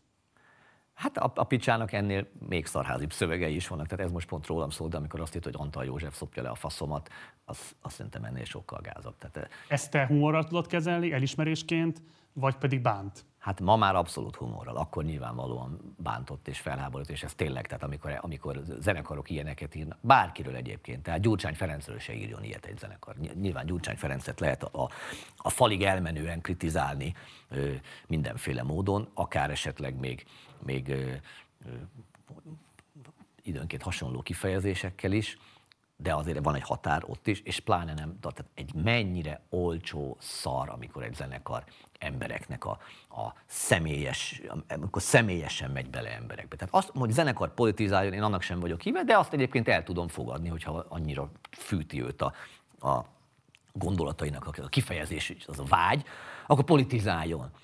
Mondjon jókat, mondjon hülyeségeket, tök mindegy. Általában hülyeségeket szoktak, és nem csak azért, mert nem értek velük egyet, hanem a zenészek nem nagyon értenek a politikához, de azt hiszik magukról, hogy igen, és ebből sok baj születik mindig. De alapvetően, ha azt akarja, csinálja, de az, amikor így, így tényleg ilyen személyeskedő, igazán alpári, prostó módon. Most az, hogy tárgyszerű tévedés, hogy élősködik a népnyakán, tehát hogy ez mekkora baromság, az, egy, az már tényleg csak teljesen jelentéktelen, egyszerűen primitív. De ha azt mondod, hogy neked fontos a szabadság, sőt az a legfontosabb, akkor miért zavar az, hogyha valaki egyébként az alkotói szabadságát így éli meg? Én nem, nem azt mondom, hogy ezt, tehát nem azt mondom, hogy tiltsuk meg, vagy, vagy ne tegyük le, csak, csak viszont nekem hogy legyen már az a véleményem a szabadság jegyében, hogy ez elképesztően prostó. Tehát végtelenül leges-leges-leges legalja. De azt akkor kirívónak tartanád, hogyha mondjuk emiatt nekik bármifajta hátrányuk adódna az életben. Ja, ne, ne, hát semmi bet, betiltani, vagy ilyesmi, nem. Hát nyilván, nyilván vannak, van a, ugye a, a, vannak büntetőjogi kategóriák, tehát amikor valaki mondjuk erőszakra, gyilkosságra, ilyesmire szólít fel, az természetesen az, az be kell tiltani. De, ez, de ezek exakt módon, tehát fontos, hogy ezek ne, ne öncélú közösségi irányelvek alapján szülessenek az ilyen döntések, hanem rendes jogszabályok alapján, és azt végig kell menni a, a megfelelő jogi úton. De az már rég rossz, hogyha egy, ha egy zenekar esetében ennek egyetlen föl kell merülnie. Ugye Nagyferő a bejátszóban arról beszélt, hogy ő liberális. Te ekkoriban konzervatív voltál már, vagy még liberális voltál? Én most is liberális vagyok ha a liberális szót a klasszikus értelmében nézzük. Tehát, hogy, hogy nézzük akkor, az mit jelent? Egy, egy, liberális embernek a legfontosabb a szabadság. A saját szabadsága, a mások szabadsága, a mások szabadságának a, az elfogadása, a, a, nem akarom ezt a szót, hogy tolerancia, mert ez is annyira, ö, hogy mondjam, kanibalizálva, vagy elkurvítva lett, de az hogy, az, hogy én elfogadom azt, hogy a másiknak vannak velem szem ellentétes gondolatai. És az nagyon fontos, hogy az elfogadás az nem azt jelenti, hogy én kedvelem az ő gondolatait. Tehát attól még, attól még én ö, megfelelő eszközökkel küzdhetek vele szemben. Akár faszkalapnak is nevezhetem. De, de tolerálom, tehát nem kívánom a halálát emiatt, nem mondom azt, hogy rúgják ki a munkahelyéről amiatt, mert ő ezt gondolja. Semmilyen módon nem akarom azt, hogy neki ebből hátránya származzon, de minden eszközzel esetleg szeretném megakadályozni, hogy az ő, ő eszmeisége az nagy, nagyobb érvényesülést szerezzen, ugyanakkor azt is fontosnak tartom, hogy elmondhassa. És meg ő is, tehát szabad verseny, ahogy korábban kérdezted, az ideológiákban is legyen szabad verseny. Ugye itt uh, nagyferő liberálisként hivatkozik magára, ma már inkább nemzeti konzervatívként hivatkozik magára, és azt mondja, ami szerintem a legérdekesebb az utolsó mondata, hogy akkor kényszerülsz rá a politikai színvallás, amikor betolnak a sarokba. Pontosan. Um, ez mit jelent az ő életében szerinted, és mit jelent főként a te életedben? Tehát te ugye viszonylag későn uh, coming out azzal kapcsolatban, hogy milyen szerepet szánsz saját magadnak a 2010 utáni rendszerben. Te is belettél tolva a sarokba? Eljött nagyon, olyan pont? Nagyon jó a kérdés, nagyon. És a Feró nevében nem tudok nyilatkozni, mert ugye nem tudom, hogy ő, ő nála hol volt az a pont, és mi volt. Nyilván az, hogy őt azért a a 80-as években rengeteget basztatták zenészként, és ugye mondhatjuk azt, hogy de hát attól még tudott zenélni, de igazából azért nem annyira tudott zenélni, mint amennyire mondjuk azok a zenekarok, akik, akik támogatottak voltak. Tehát ők tényleg ezek a, a félig fél, fél illegál, fél underground zenekarok a bizottságtól kezdve a, a Beatrice-n át az Európa kiadóig, ezek mind azért komoly kálváriákat, CPG-ről nem beszélve, ezek komoly kálváriákat jártak végig. Az, hogy nem, tehát oké, okay, nem voltak börtönben, mondjuk a CPG pont volt is börtönben. Tehát az, hogy, az, hogy nem lőtték főbe őket, az az egyik véglet lenne a főbelövés, és a másik véglet az, hogy szabadon lehet zenélni, színpaddal menni, és akkor a közönség majd eldönti. Tehát a, azért a nagy feróék az inkább ehhez, ez itt voltak valahol ezen a skálán. Na mindegy. Tehát erről nem tudok nyilatkozni, hogy pontosan mitől érezte úgy, hogy neki akkor most már aztán tényleg politizálnia kell, mindig is egy ilyen kicsit ilyen közéleti szerep is volt azért az övé. Nálam azt tudom, hogy ez egész konkrétan 2015-ben, amikor a, a migráns válság ránk köszöntött, nyilván előtte is érdekelt annyira a politika, amennyire a családból ez elkerülhetetlen lett volna, tehát mindig határozott volt az, hogy én hova szavazok és mit gondolok, de nem, nem követtem a, olyan szorosan. De amikor itt volt a, a migráns válság, és a Facebookon mint ahogy mindenki akkoriban, én is ugye hozzászólogottam, és azért megnéztem még, azért ez tényleg egy sokkoló élmény volt mindannyiunk számára, kimentem a keletibe, megnéztem, hogy ott mi van, tényleg láttam, és akkor így megírtam, hogy oké, okay, oké, okay, de hát hogy azért gondolkodjunk már egy kicsit, tehát hogy azért biztos, hogy ezek mind menekültek. Hát tényleg nagyon kevés nőt meg gyereket látunk köztük. Vannak kevés ilyenek. gyereket is nőt láttam? Kevés, igen, vannak, nem azt mondtam, hogy nincsenek, de vannak. Tehát látszik, hogy azért itt ez, ez nagyon fura, hogy ezek így hirtelen, mivel én előtte pont voltam Szíriában egy évvel, tehát nagyjából sok mindent tudtam Szíriáról, azt is tudtam, hogy azért ott egészen békés és normálisan éltek az emberek. 2011-ben voltál Szíriában? 11-ben, igen. 11-ben voltál. A háború előtt egy évvel. Szíriában, Libanonban két borzasztó jól éreztem magam, volt ott egy, egy magyarul jól tudó srác, aki a, itt járt még annó régességen egyetemre, és összehozott vele egy itteni szíriai barátom, aki aztán a zsolnai pont portfánt, ugye a Besár bele is tök jóban vagyok azóta is, már rég nem beszéltünk, és ő meg összekötött minket, tehát ő ott egy csomó helyre elvitt, megmutatta, meg egyedül is kódologtunk, illetve hát kettesben, szóval láttam, hogy ez, ez egy az emberek egész normálisan érzik magukat, tök, tök jó volt a, a az egész országnak. Volt egy csomó ilyen történelmi, ugye a római kori emléket, hát az egész nagyon, nagyon tetszett, nagyon jól éreztem magam. A, a, a piac, a meccset, minden, tök, tök izgalmas volt. És hát beszélgettem azért sokat vele is, meg, meg akiket bemutatott haverjaiknak, akik tudtak angolul, és az, is, az egyértelmű volt, hogy, hogy persze voltak kritikusak, tehát ahogy mindenhol az embereknek vannak gondolataik, de nem, de nem volt egyfajta elnyom, végtelen elnyomottságérzés az Assad rezsimmel szemben. Volt, aki jobban támogatta, volt, aki kevésbé, volt, aki taxissal dumáltam kurva sokat, akinek lengyel felesége volt. Tehát tényleg bele, én mindig szeretek, ha utazom, akkor hogy megismerkedni helyi emberekkel, kicsit belelátni a helyi viszonyokba, kultúrába. Tehát volt némi fogalmam arról, hogy, hogy Szíria hogy néz ki. 2011-ben te azt egy demokratikus országnak láttad? Nem, nem, de nyilván nem volt demokratikus, de a közel-keleten Izraelt leszámítva nincsenek demokratikus országok, és ott ez a berendezkedés, ez hosszú évek, évtizedek óta működött. Hogy az, és egyre, egyre, ha nem is demokratizálódott, de egyre szabadabb lett. Tehát Szíriában vállalkozók voltak. Hát meg, megismerkedtem egy, egy, egy kőgazdag csávóval, aki félig Libanonban, félig Szíriában élt, egy cipőboltja volt egy, egyébként egy nagyon profi plázában, ahol vettünk akkori barátnőmnek kúra jó cipőt, dumáltam a fószerrel, adott egy DVD-t, amit, amit ő csinált, egy ilyen koncert, mert azzal is foglalkozott, egy ilyen, ilyen szimfonikus zenekar. Tehát látszott, hogy az emberek azért élnek, próbálkoznak. Nyilván voltak tevehajcsár berberek, akik egy ilyen kunyóval laktak a sivatagban, tehát természetesen társadalmi különbségek mindenhol vannak, de, de nem, tehát nem Észak-Korea volt, a legkevésbé sem. Tehát ez, a, a narratíva nem stimmelt teljesen. Az, és az végképp nem stimmelt, hogy nem, hogy nem stimmelt, de az, az, az, az borzasztóan idegesített már akkor is, amikor emberek elkezdtek jó emberkedni, és akkor föltették a, a Facebookra. Bocsás, meg, azt mondod, hogy a narratíva nem stimmelt. Tehát, hogy ugye itt azért mégiscsak arról van szó, hogy helyi emberek önrendelkezése alapján milyen módon viszonyulnak ahhoz a rezsimhez, tehát te, mint egy ilyen szuverenista figura, nyilvánvalóan támogatod azt, hogy a népeknek az önrendelkezési jogát az biztosítsák. Abszolút.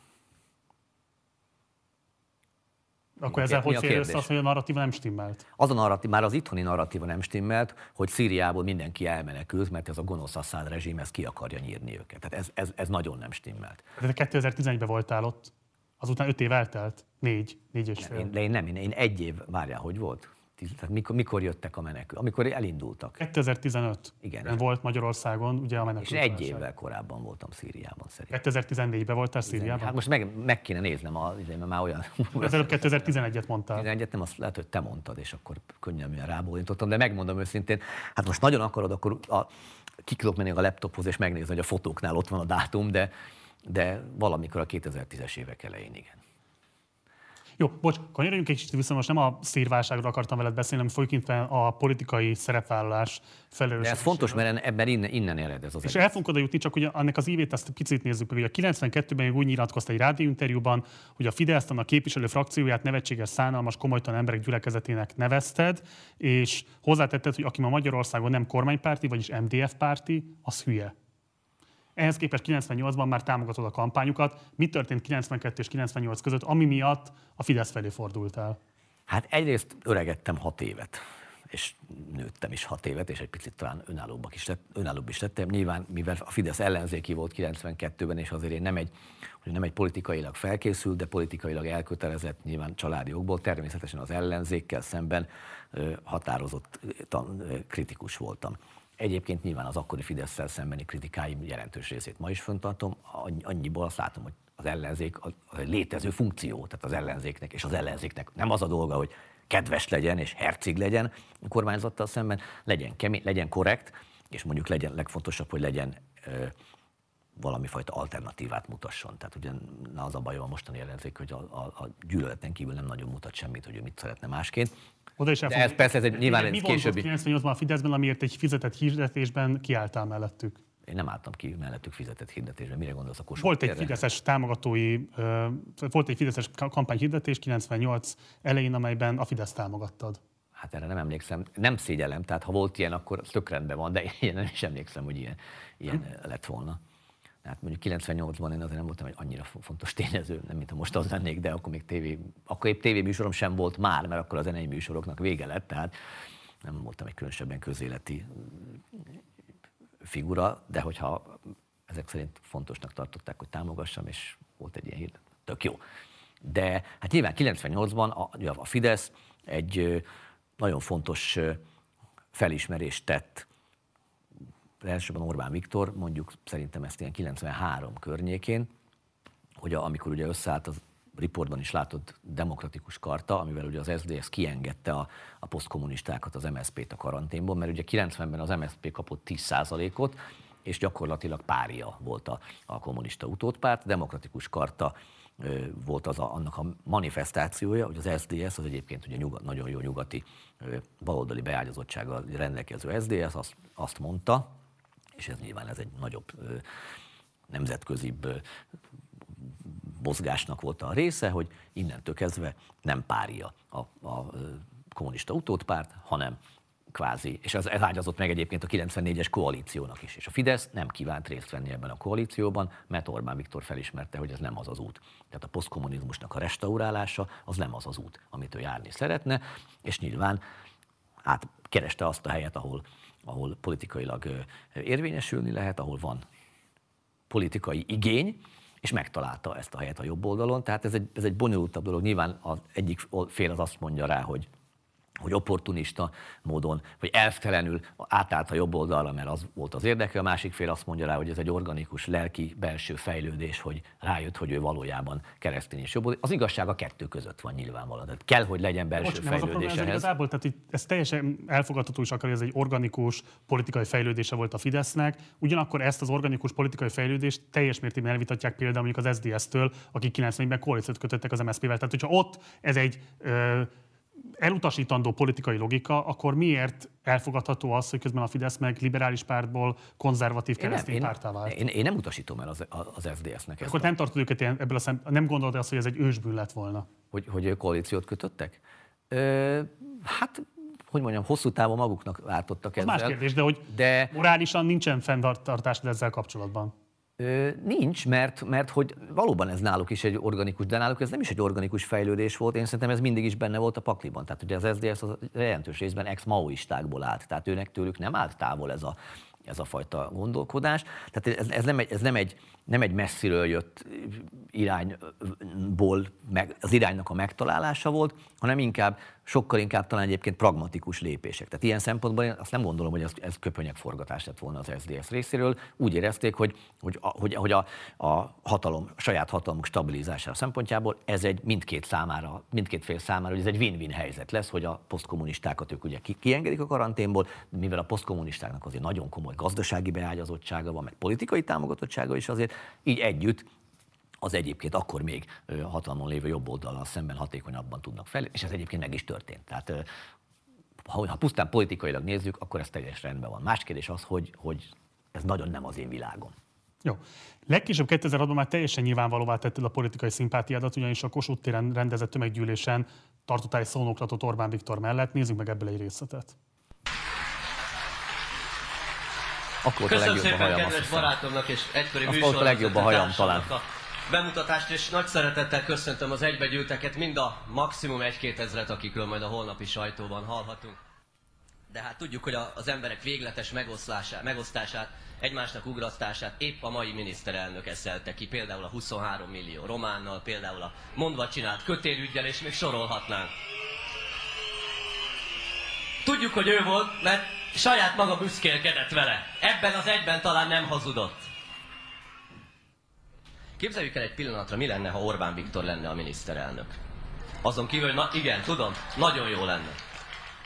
Hajrá Magyarország, hajrá magyarok!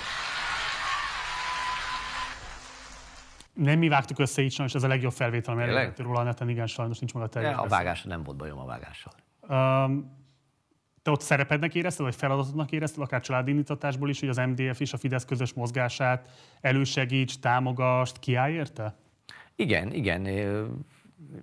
Nyilván akkor azért már hogy erősebb volt bennem a, a, az elköteleződés, vagy a, a, politiká iránt. Tehát nyilván az, az, az, még hogyha tényleg akkor még nem is abszolút a zeneiparban volt, talán ez látszott is rajtam, hogy, hogy ez érdekel, de nyilván az ember nem tud a politika, a politika azért az sok szempontból meghatározza az életünket. Ha szerencsés esetben a mindennapit nem annyira, tehát az a jó, hogyha tudunk élni független attól, hogy éppen ki van hatalmon, de nyilvánvalóan a politikai irány az, az gazdaságpolitikai irány azért az sok mindent befolyásol. Társadalom, kultúrpolitikai irány sok mindent befolyásol, és ezt, hogyha olyan a, olyan a habitusunk, vagy ha olyan területen dolgozunk, akkor jobban vagy rosszabbul, de megérezzük. És nekem én már azt gondoltam, hogy azért én ebben szeretnék, hogy mondjam, segíteni, állást foglalni. So, nem gondoltam, nem, nem akartam politikus, de most se akarok egyébként. Apádassal nem beszéltetek arról, hogy hogyan élte meg a Fidesz szerepét az MDF esetleges politikai kicsinálásában? Hát az MDF politikai kicsinálását azért ne varjuk a Fidesz nyakába, mert az MDF, ugye egyrészt az MDF tele volt ügynökökkel, tehát az, az, az volt a feladat, hogy az MDF-et szépen Most a 90-es föl évekről föl kell, bomla, igen, föl kell bomlasztani, és ez nagyjából jól meg is történt. Ö, aztán, amikor az MDF már egy, egy, egy jelentősen meggyengült MDF, ugye a, a- Fidesz mellett már csak szatellit pártként még érvényesülni próbált, akkor nyilván adottak konfliktusok a Fidesz és az MDF között, a Fidesz és az MDF vezetői között. Az MDF valószínűleg nagyobb szerepet szeretett volna saját magának, mert hogy ők voltak a rendszerváltó párt, amit hogyha pusztán elméleti vagy morális oldalról nézzük, akkor valóban jogos, ha azt nézzük, hogy az MDF önhibáján kívül, de, de összezsugorodott és leszalámizodott, akkor nem nagyon volt realitása annak, hogy, a, hogy az MDF olyan különösebben ugrabugráljon. De 2006-tól 2010-ig ugye ez a Dávid Ibolya Herényi Károly nevével fényezett időszak, ha ők most itt ülnek, akkor valószínűleg azt mondanák el, amit már elmondott nagyon sok helyen, hogy igazából, ha nincs az a Fideszes akna munka, ami az MDF választási esélyét gyengítette, akkor feltehetően az MDF még most is lehetne akár egy középpárt. Te látsz ebben bármi igazságmagat ebben a kritikában, vagy mit gondolsz róla? Hát én azt szeretném tudni, hogy Herényi Károlyt kifizeti, de én csak kérdezem, én nem mondom. Mit sejtetsz ezzel most? Hát azt, hogy Herényi Károlynak a motivációi az, azok nem feltétlenül őszinték. És az MDF-nek a, a,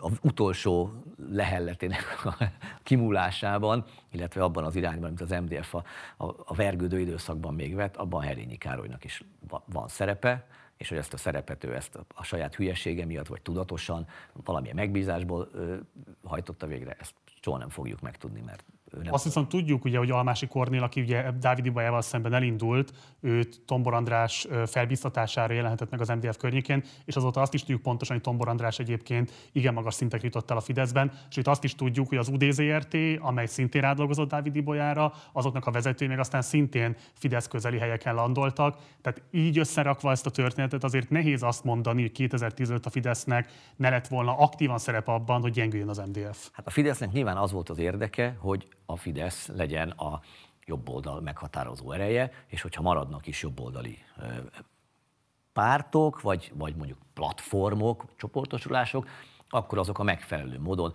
tagozódjanak be. Ha, ha, megnézzük mondjuk, hogy Gyurcsány Ferenc mit csinál a baloldalon, függetlenül hogy szimpatizálunk Gyurcsány ferenc vagy nem, attól még az egy politikailag profi teljesítmény, ahogy ő És gyakorlatilag... amit ott üt a Fidesz, ahol ér? Még egyszer? és amit ott üt a Fidesz, ahol ér, és úgy moralizál vele, ahogy éri. Igen, de Gyurcsány ezt nagyon, nagyon Én azt a logikát mondom, amit egyébként Orbán Viktor követendőnek tartott 2010-ben, most számon kéri Gyurcsány Ferencen. Már mely mit kér rajta számon? azt, hogy hogyan lehet, idézőjelben mondom, a mostani koalíciónak az élére állni, miközben ugye Orbán Viktor politikai de- logikája ugyanez volt, a Fidesz a és politi- a jobb oldal egyesítése. Így van, tehát, tehát az, ez, ez tök rendben van, mondjuk azért a, a, a jobb oldal egyesítése és a DK és a Jobbik egy akkorba terelése között azért van egy jelentős különbség, tehát azért ott ide, ideológiailag elkötelezettségben azért nem egymástól drasztikusan távol álló erőket és embereket kellett összerakni, itt pedig igen, ez mondjuk Gyurcsány a profizmusát mutatja, hogy ő erre képes volt. Más kérdés, hogy, hogy szívesen beleszagolunk-e abba, de az már, ez már ízlés dolga. De az MDF-es vezetők, ők nem akartak egyesülni a Fideszsel, és ezért az lett a sorsuk, hogy ki kellett őket iktatni. Az MDF-es vezetők nem, nem egyesülés volt a kérdés, mert az MDF megmarad, már igaz. az, az, igen, az MDF megmaradhatott volna, mert számtalan országot tudunk Európában is, ahol a, a ö, nagy néppárt mellett van, akármelyik oldalon, egy másik párt, amelyik egyébként vele gyakorlatilag folyamatos koalícióban, mondjuk Németországban ugye a, a kereszténydemokraták mellett az egykori szabaddemokrata párt, az pont egy ilyen volt, a szabaddemokrata az egy jobboldali párt volt, megmaradt, létezett, fontos volt, mint koalíciós partner, de nem ment szembe a, a CDU-nak az alapvető törekvéseivel. Az MDF hogy most ez ki, ki volt az, aki ideológiai alapon, ki az, aki megbízásból, de folyamatos aknamunkát végzett a Fidesz ö, jobb oldalt egyesítő törekvéseivel szemben. Tehát igazából magának köszönheti a sorsát? Igen. A te szakmai munkádnak van egy nagyon izgalmas állomása, amiben kimutathatóak ilyen politikai indítatású szálak is majd. Úgyhogy egy picit forduljunk rá akkor erre a DJ szövetséges történetre a te életedben, és ez először nézzük meg egy bejátszást. Hello Zsozsó, figyelj, nem akarsz belépni az Egyesületbe? Mit csináltok? Gipszet rágod. Tök jó. Nem ez történt. Az történt, hogy föllépett itt tényleg kemény ballal egy halom csizmás láb, megérkezett egy pár nagy cici, közé bújt egy fideszes képviselő, és elkezdtek hülyeségeket beszélni.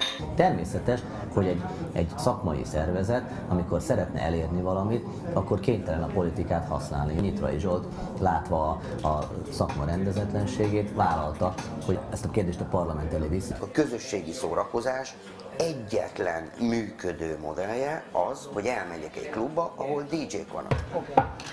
A szara DJ, nem megyek oda. Ez egy kurva egyszerű dolog.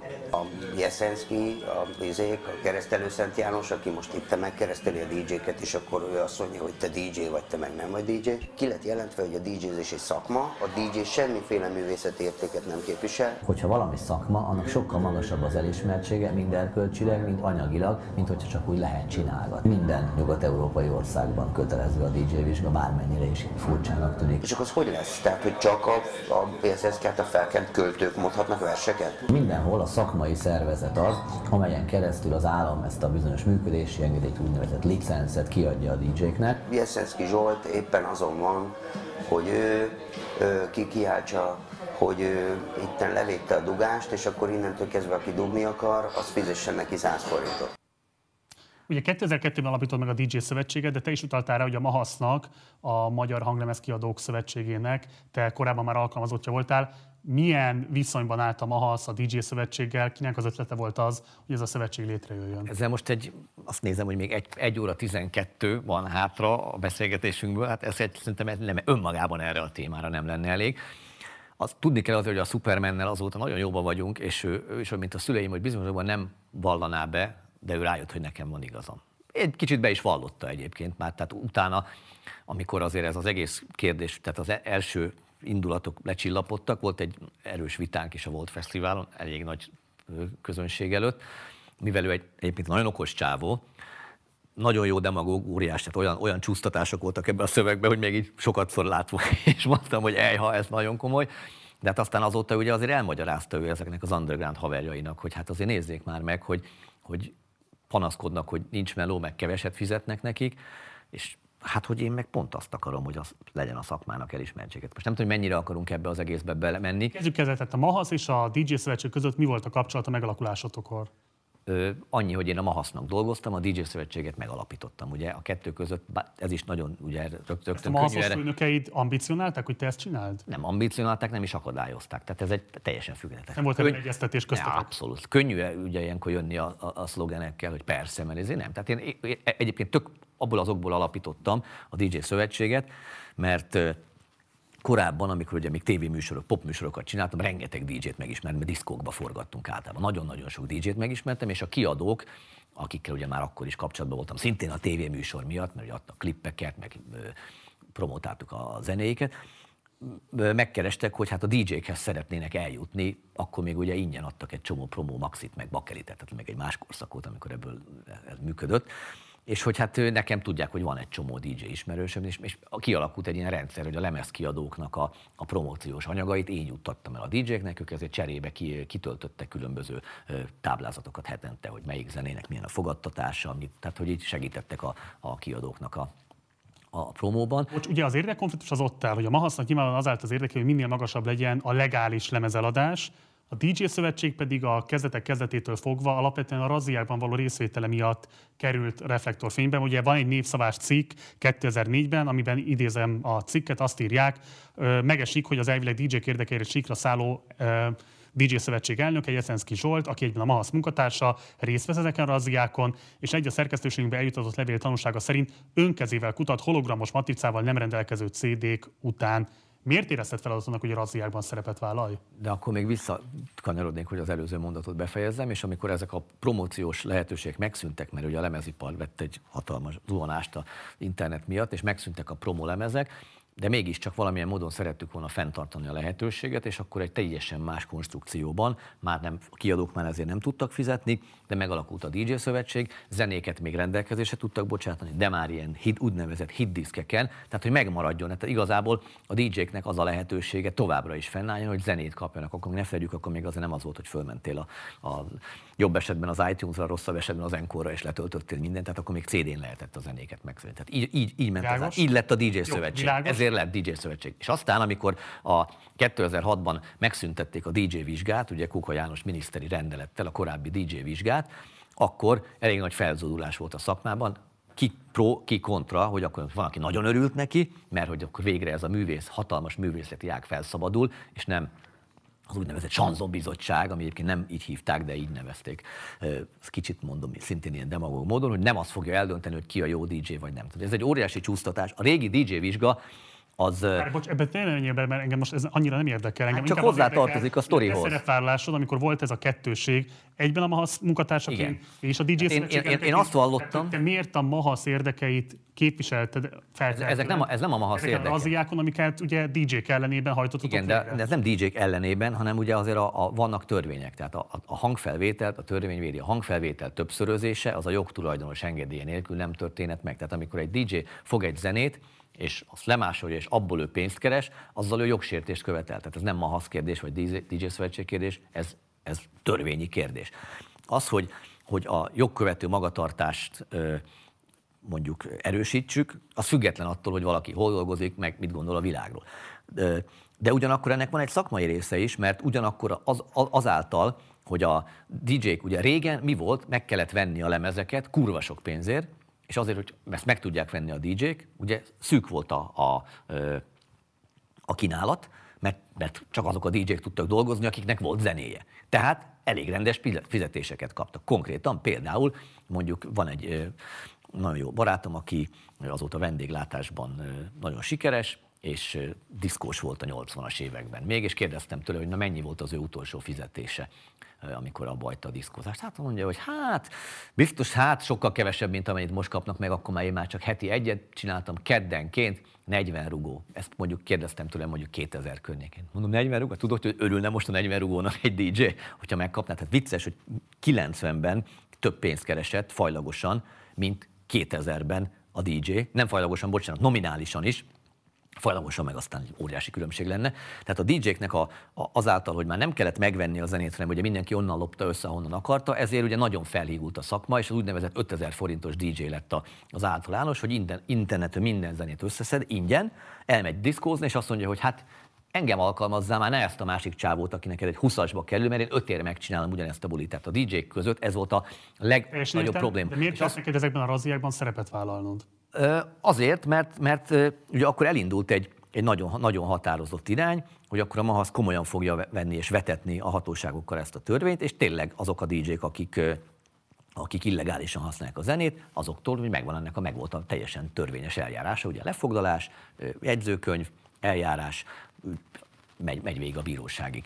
És, és, és ezt, ezt láttuk, hogy a DJ-knek ez valójában érdeke, hogy ez megtörténjen, hogy ne legyenek a szakmában azok, akik, akik fillérekért dolgoznak azért, mert ők lopják a zenét, szemben azokkal, akik mondjuk 20 éve diszkóznak, de lehet, hogy most kezdték, de pénzt költenek arra, hogy, hogy vásároljanak zenét, mert hogy ők ugye egy minős- minőségi munkát végeznek. Tehát a szakmának is ez az érdekes. Ez az, amit a Superman belátott elég hamar ezután, hogy a haverjainak is, mert ők, is beleestek ebbe, hogy őket se fizették már meg utána. Hiába gondolták magukat hatalmas művészeknek, hogyha egyszerűen a piac azt mondja az, a, a bunkó üzlettulajdonos, hogy hát mit érdekel engem, hogy te mekkora művész vagy, hát itt a másik ugyanannyiért megcsinálja a bulit, és nem sokkal rosszabbul. Hát persze, hogy neki őt fogja. Tehát a DJ-k, csak ugye a DJ-k azért nem mindegyikük van azon a, hogy mondjam, kognitív szinten, hogy ezt megértsék. Mit válaszolsz azokra a kritikákra, amelyek azt mondják, hogy te egy érdekvédelmi köntösbe bújtatott vamzere lennél a DJ-knek, mert te valójában a lemezkiadóknak az érdekeit képviselted, amikor ezekben a razziákban szerepet vállaltál?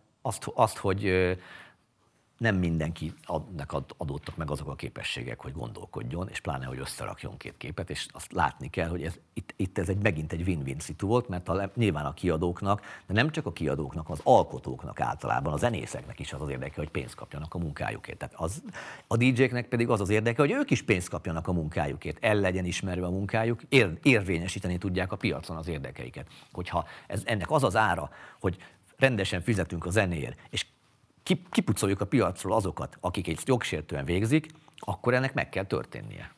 Ez egy fizetett munka neked? Tehát te a mai napig kapsz valami fajta juttatást a DJ szövetségbeli tagságodért, elnökségedért?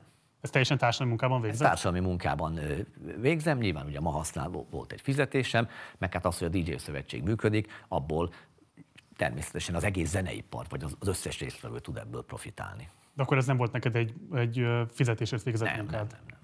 Azért kérdezem ezt, mert ugye nekünk elég átláthatatlan volt, amikor megpróbáltuk fölgöngyölíteni, hogy mégis miből gazdálkodik a DJ szövetség. Van egy eléggé nehezen átlátható tagdíjrendszer, ami ugye úgy néz ki, hogy a MAHASZ felé egy ilyen éves általánydíjat fizetnek, aminek a tagdíja jogdíj kedvezménnyel együtt a MAHASZ-nak befizetett jogdíjból kerül elszámolásra, és a, a MAHASZ és a DJ szövetség között ugyebár. Most a jogdíj kedvezmény az 39 ezer forint, a tagdíj 24 ezer forint levonása után, a megfelelő adatszolgáltatási kötelezettségek teljesítését követően jár vissza év végén a DJ-nek. Tehát ez Igen. kérdés még az alapvetően annyi, hogy miért éri meg ez a konstrukció a MAHASZ-nak? Azért, mert a DJ szövetség ugye az évek alatt a jogdíj fizetési hajlandóságot azt nagyon megemelte azáltal, hogy mi is részt vettünk. Nem csak a razziákban, inkább a kommunikációban. Tehát az, hogy elmagyaráztuk a DJ-knek irgalmatlan sok levélen és, és weboldalon keresztül. Megteremtettek azt a környezetet, amiben ilyet, megijedtek attól, hogy esetleg ennek következménye. El, elmagyaráztuk, tehát a mai napig van egy DJ felvilágosítás című oldal, ahol nagyon aprólékosan minden ilyen jogi és szakmai kérdésre ott vannak a válaszok, és rengeteg, de nem csak e-mailek, hanem a, a ilyen vidéki és budapesti találkozók százait tartottuk, ahol, ahol elmagyaráztuk, hogy ez miért fontos. Nyilván volt, aki megértette, volt, aki egyszerűen, ahogy mondod egyébként, tehát ez be- bejár, hogy, hogy azt mondta, hogy hát akkor inkább, inkább befizetem, csak mert nem értem, hogy hogy van, de akkor inkább befizetek. Tehát ez is benne van a. Mondom, azért nem mindenki van ugyan egyforma, egyforma kognitív szinten, de valóban jól fogalmaztál, hogy megteremtődött az a környezet, ahol azért a, a résztvevőknek a nagy része, mondjuk 80 a vagy azért, mert belátta, vagy azért, mert, mert elfogadta és a, a jogi szabályozást, és ke- kevésbé hőbörög érte, de elkezdett a, a jogdíjfizetési hajlandóság nagyon meredeken növekedni. Kimered jelenteni, hogy ezekre a razziákra kizárólag a jogkövető magatartásra szorítottátok rá a DJ társadalmat, és nem volt e mögött semmilyen gazdaság vagy egyéb partikuláris szakmai érdek? Hát annyiból volt szakmai érdek, azt mondtam előbb is, ez nem titok, hogy a DJ-knek megéri, Ezt hogyha... tehát a jogkövető magatartás ki kényszerítésén túlmenően nem volt más gazdasági érdeke mögött, hogy bizonyos klubok vagy bizonyos DJ-k Aha, ja, de, pályáról? dehogy is. Nem, nem, nem. Hát nem. Tehát nem, hogy bizonyos DJ-k tűnjenek el a pályáról, azok a DJ-k tűnjenek el név, ö, életkor, hajszín, bármitől teljesen függetlenül, akik nem hajlandóak a törvényeknek megfelelően dolgozni, mert az egész szakmára hátrányosan ö, hat vissza. Ennyi, ennyi volt a, a szakmai cél. De ez nem titok. Ezt egyébként miért razziákkal kellett kikényszeríteni? Ugye egy razzia az egy nagyon komoly érdeksérelme az adott hely számára, ráadásul a bulizókat is megfélemlítheti, tehát nyilvánvalóan elidegenítheti a közönséget az adott helytől. Miért nem volt elég ez valami fajta egyéb jogi eljárás vagy bírósági út? Hát azért, mert Marci, ha azt mondom neked, hogy, hogy tulajdonképpen nyugodtan menj be ide a izébe, a, a szomszéd kocsmába. Nem szép dolog, hogyha ha csak úgy megcsapolod a sörcsapot, de, de hát nem tudok mit csinálni, hogyha ezt csinálod. De azért ne csináld már, Léci, vagy hogyha megcsapod a sörcsapot, akkor fogja a kocsmáros és áthívja a rendőröket. Tehát ennyi, a különbség. Tehát az embereket a jogkövető magatartásra szankciókkal lehet rákényszeríteni, és nyilván emellett fontos, hogy a jogkövető magatartásnak a fontosságát, a hasznosságát azt a társadalom számára tegyük érthetővé is, de a társadalomnak mindig lesz egy jelentős része, nem is csak egy kicsi, hanem egy jelentős része, amelyik a józanész helyett csak a szankciókból ér. Tehát ez, ez, ez egy szükséges rossz a, a razzia, és azt gondolom, hogy ha ez egy helynek ez a, a működését ellehetetleníti, nem ellehetetleníti, nehezebbé teszi, vagy hátrányos, egyébként igen, akkor az a hely lássa be, hogy neki is az az érdeke, hogy olyan DJ-t alkalmazzon, akinek rendezett a, a ö, hangfelvétel állománya, befizette a szükséges díjakat, jogtisztán dolgozik, mert akkor nála nem lesz razzia, vagy hogyha jönnek és kísér a hatóság, ellenőrzik és látják, hogy minden rendben van, viszontlátásra is hazamennek. És nagyon sok ilyen volt. Jó. Menjünk tovább a politikai kérdésekkel, és nézzük meg egy 2017-es videót, amelyben elég nyíltan kiálltál a regnáló hatalom mellett. Kérem a bejátszást. Számomra egy nagyon-nagyon ö, ilyen, ilyen kataratikus szinte, nem akarok nagy szavakat használni, de egy nagyon-nagyon komoly élmény volt az, hogy, hogy hát nyilván Orbán Viktor beszédeit sokszor hallottuk már, megismerjük az ő kvalitásait, de az a beszéd, amit ő nem, ugye nem egy évértékelő, amiben nagyon sok a retorikai elem, mert ugye az egy nyilvános rendezvény, ez azért egy zárt körben zajlott, még akkor is, ha tudjuk, hogy az információk kimennek, hogy valaki ilyen szinten másfél órán keresztül ennyire összeszedetten, közben humorral kiszólva tudjon beszélni, és hogy ennyire képben legyen a világ szinte minden dolgával kapcsolatban, belföld, külföld, és utána, amikor a kérdésekre válaszol, többek között én az amerikai helyzetről kérdeztem, van, aki belpolitikáról, egészségügyről, mindenről, szóval, hogy valaki ilyen szinten penge legyen, és ez, ez számomra megdöbbentő volt, és ilyen kaliberű politikus Magyarországon utoljára Antal József volt, aki, aki tényleg tudta, minden részletre kiterjedően tudott beszélni a, a politika közélet kérdéseiről. Ugye te 2015 előtt nem voltál része az Orbáni világnak, leegyszerűsítve fogalmazva, viszont 2017-ben meghívást kaptál a Köcsei piknikre. Hogyan tudtál gyakorlatilag a NER szívcsakrájába belépni? Akkor végre elmondhatom, vagy befejezhetem azt, hogy 2015-ben, amikor a, a migráns válság kapcsán, ugye nem csak láttam a valóságot, de ezzel szemben a, a különböző ismerőseim ugye tették ki a posztokat, hogy ők jó, mi, micsoda, ugye az a jó emberkedés ment, hogy vittek szendvicset, meg gyerekjátékot, meg minden, és nagyon büszkén ott feszítettek, és hát én amikor ugye megfogalmaztam azokat a, a kritikai észrevételeimet, hogy hát oké, de azért ez az egész menekült meg, hogy hogy van ez, hogy ide... Tehát a, akkor rögtön fasiszta, náci lettem. Tehát olyan szinten felbaszták az agyamat, de ezt mondjuk ezt sokszor elmeséltem már sok helyen, de ez nagyon fontos az én, az én politikailag aktívvá válásomban, mert amit te is kérdeztél meg, amit a Feró mondott, hogy van egy pont, ahol az embert sarokba szorít. Olyan szinten fölbaszták az agyamat ezek a jó emberkedő, és ugye persze a nagy részük törölt engem azért, pusztán azért, mert ellenvéleményem volt. Akkor mondtam, hogy ja, és akkor elkezdtem tényleg írni erről az egészről, és aztán az egyik Facebook posztomat a Mandiner szemlézte, aztán azt látta az ATV, akkor behívtak oda egy műsorba, tehát így elindult ez az egész, aztán át a Hír TV-be, tehát így szintén organikus. Orbánista lettél ennek hatására? Ö, ak- nem, nem. Egyébként ez pont jó, mert én kb. ott lettem Orbánista, amikor ezt a beszédet hallottam. Tehát, amikor Akkor te most Orbánista vagy. én abszolút, ezt, ez, ez, ez, ez bátran vállalom, és azt gondolom, hogy nem, szerintem nem kellene mindenkinek Orbánistának lennie, mert nyilvánvalóan lehetnek kritikák Orbán Viktorral szemben, és, és biztos, hogy ezeknek egy része jogos. De például, hogyha ha mondjuk te a, az Orbánofóbiádból kigyógyul, kigyógyulnál, akkor szerintem mi a, Szerinted én Orbán fóbiás vagyok? szerintem van benned egy, Az mit jelent, bocs, azt magyarázz nekem kérlek. Hát az, hogy, az, hogy minden áron azt akarod, hogy ne Orbán Viktor legyen a miniszterelnök, elnök, mert valamiért gyűlölődés. Szerintem te nem gyűlölöd, mert te sokkal okosabb vagy annál, mint akik őt gyűlölik, hanem te valamiért haragszol rá. De szerintem, hogyha ezen te például túllépnél, akkor a, a a, Még akár a Pesti tévén is lehetne műsoron. Nem, ennél sokkal fontosabbat mondok, szerint a, is van ami, ami vicces egyébként, mert jó pofa lenne, hogy csinálnánk valami közös műsor, de, de szerintem a, a globalista, neoliberális erőkkel szemben mi válvetve küzdenénk. Valószínűleg egy csomó mindenben nem értenénk egyet, de az... Abban nekünk politikai képviselőnk tudna lenni Orbán Viktor szerinted? Abszolút.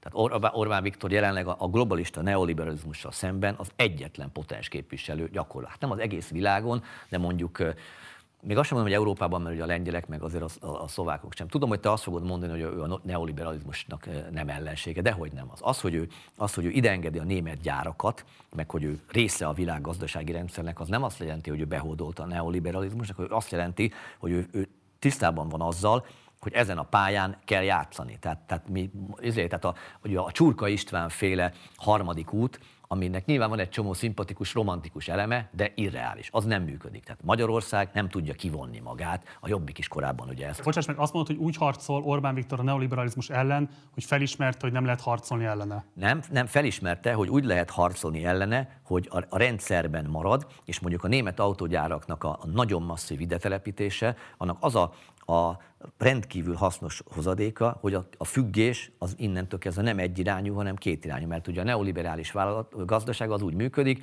hogy ugye kiszervezi a termelést különböző országokba olcsón, fillérekért, éhbérért, és amikor már nem éri meg neki, akkor kettő pillanat alatt átköltözteti. Ezt egy-egy gyárral nagyon könnyű megcsinálni. De amikor ilyen szinten a német autóipar ennyire be van már Magyarország, ennyire függ Magyarországtól, akkor nem teheti meg, hogy egyszer csak egy gyárat elköltöztet és kibasz 2000 embert, hanem már annyira durván kétirányú a függ, és nem csak autóiparban igaz egyébként, hanem a félvezetőktől kezdve az akkumulátorokat, olyan, olyan termelési láncokban vagyunk már benne Magyarország, amit, amiből nem, egyszer nem tudnak kivenni minket, mert akkor az adott vállalatnak az egy, az egy nagyon-nagyon nagy érvágás lenne. Tehát ő a ne, ne, viszont ugyanakkor ezáltal az, az érdekérvényesítési képességünk is jelentősen megnövekedett. És, és a, a, Azt mire használja a kormányzat szerinted?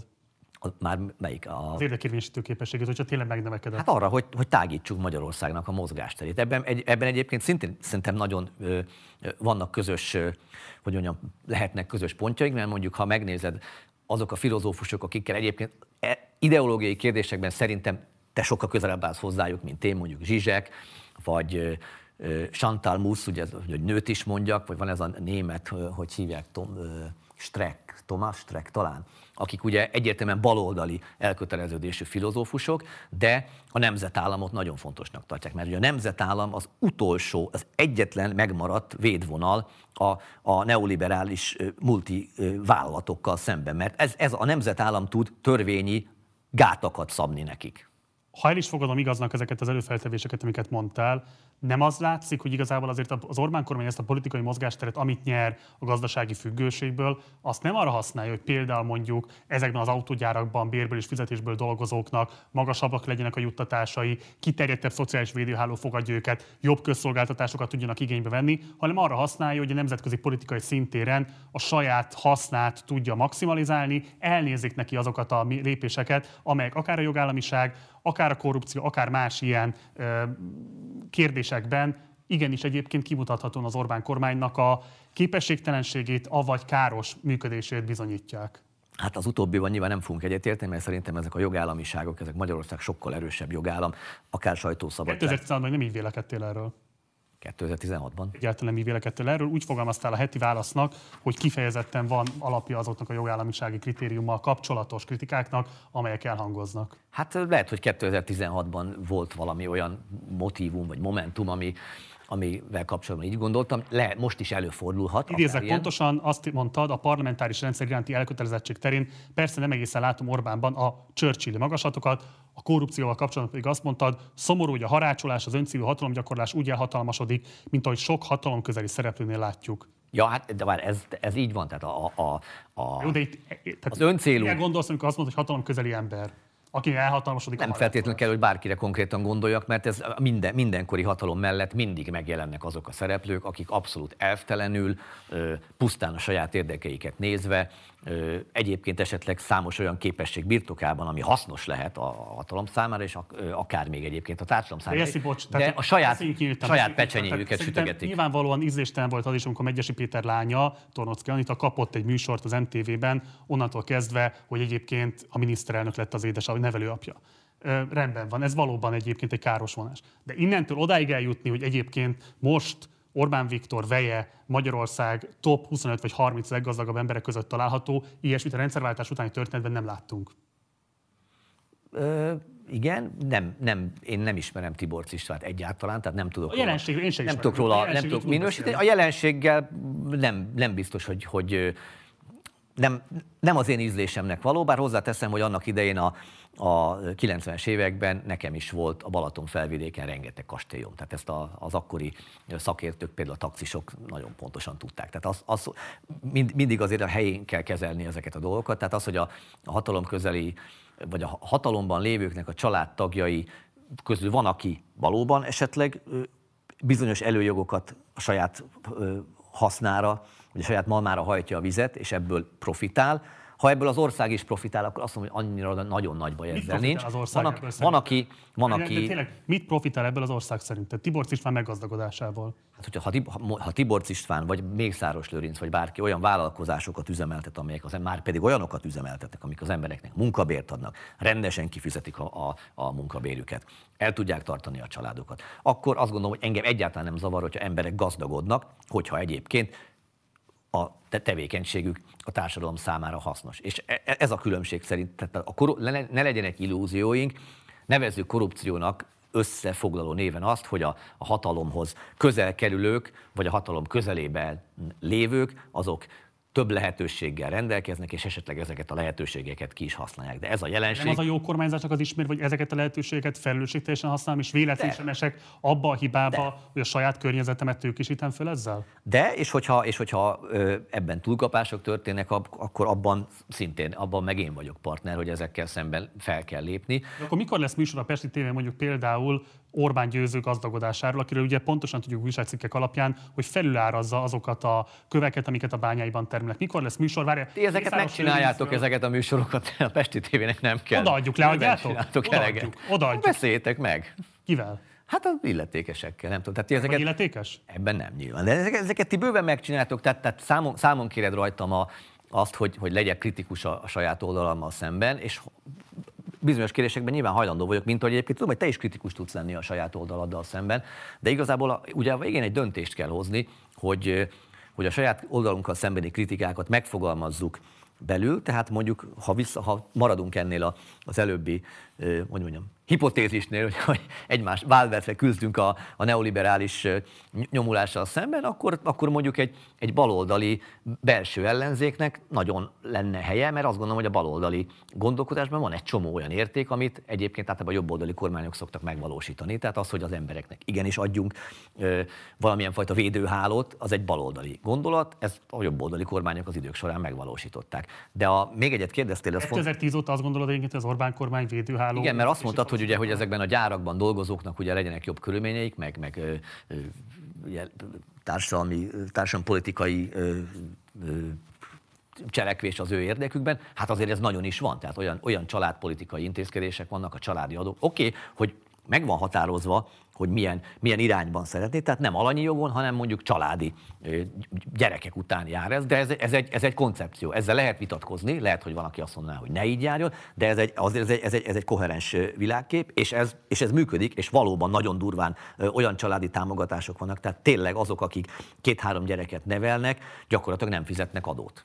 Ugye az Antal kormánytól kezdve a magyarországi jobboldalnak egy alapvető követelése volt, hogy legyen nemzeti burzsóázia, mert szólt a mondás, vagy szólt az érvelés, a nemzeti tőkés osztály a nemzeti érdekeket fogja szolgálni. És azért ehhez képest azt lehet látni, hogy 2010 után ez kiépült valóban, Mészáros Lőrinc egészen elképesztő gazdagodása, azt gondolom, hogy az, az, az, az vitathatatlan. Um, és nem azt látjuk egyébként, hogy ebből lecsorogna a munkavállalói szintre is például mondjuk valami fajta jólét Két dolgot akarok idehozni. Egyrészt ugye a mészáros cégeknek a könyveit elemezve számos gazdasági portál kimutatta azt, hogy az átlagbér környékén keresnek az emberek egyrészt. Másrészt pedig pont most tavasszal, amikor volt a koronaválság, láttuk azt, hogy a Hungest hotelek, amiket ö, még most külön állami támogatással is illettek, az első dolguk volt, hogy elbocsájtották ezreket az állásukból. Hol van itt a nemzeti felelősségvállalás például Mészáros Lőrinc részéről egy kiemelt, évtizedek óta nem látott válsághelyzet kellős közepén? Hát azt tudjuk, hogy a, a munkanélküliségi számok azok egyáltalán nem romlottak a válság elejéhez képest. Tehát az emberek, Én az most embereknek... Lőrincről beszélek, feltőkésített a kormány, ne vegyük ide, hogy ez morálisan helytálló, nem helytálló. Arról beszél, hogy ha ő egyébként megkapta ezt a kiemelt kormányzati támogatást, hol van az ő felelősségvállalása olyan, olyan, magyar társadalom olyan gazdasági részletkérdésekben próbálsz engem számon kérni, amikben egyáltalán nem vagyok kompetens. Tehát én, én, én nem vagyok sem gazdasági szakember, sem nem látok bele a, a nem vagy a nemzetgazdaságba, de mondjuk a vállalatoknak te nyilván komoly research-et végeztél ehhez, hogy a különböző vállalati könyvelésekben én, én ezekhez én nem tudok erre reagálni. Mire alapozod azt, hogy az- egyébként jót tesz a magyar társadalomnak az, hogyha van nemzeti burzsóázia? Hát azért, azért tesz jót, mert, mert azt látjuk, pontosan a részben a család támogatási intézkedésekkel, részben pedig azzal, hogy, hogy az emberek önállóan, egyre önállóbban kezdenek, hát mondanom azt, hogy gondolkodni is, tehát hogy, hogy, hogy nem, nem vagyunk kitéve annak, nem csak, hogy el, elviszi a, a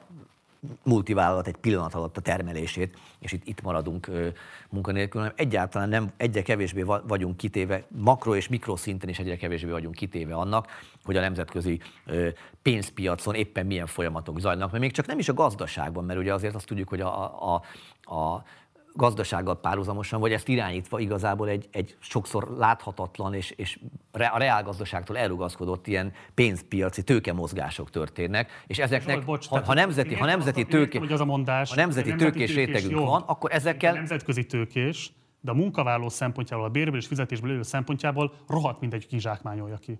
Hát ha mind a kettő kizsákmányolja, akkor igen, de azért én meg azt tudom, én meg azt hallom, vagy hallottam, és azért ez, erre, erre ez pontosan új információk vannak erről, hogy a, mondjuk a, a Mészáros Lőrinc cégeinél az emberek minden hónapban időben megkapják a fizetésüket, míg korábban ezeknél a cégeknél két-három havi csúszásokkal, hol kifizették őket, hol nem. Az alvállalkozókkal ugyanaz a helyzet. Tehát az, hogy stabilan megkapják a fizetésüket, lehet, hogy átlag fizetést kapnak, és nem magasabbat, de rendesen megkapják, és tudnak tervezni, és el tudják tartani a családot, azért az egy nagyon fontos dolog. És az, hogyha csak ezt az egy hírt, hogy a Hungest hoteleknél kirúgták a munkavállalókat azután, hogy megkapták a kormányzati mentőcsomagot, az szerinted összefér ezzel a kiemelt nemzeti tőkés szerepkörrel? Ennek a részleteit ismernem kéne ahhoz, hogy erről. Hogyha ez igaz lenne, vélemény. akkor ezt te helyeselnéd? Hát ha ez, ha ez úgy igaz lenne, hogy kaptak lóvét, kibaszták az embereket, eltették a lóvét, akkor nagyon nem helyeselném. Jó. Nézzük meg a következő bejátszót, mert hogy van egy izgalmas új színfolt az életedben, és elindult a Pesti TV, amiről már az előbb beszéltünk röviden.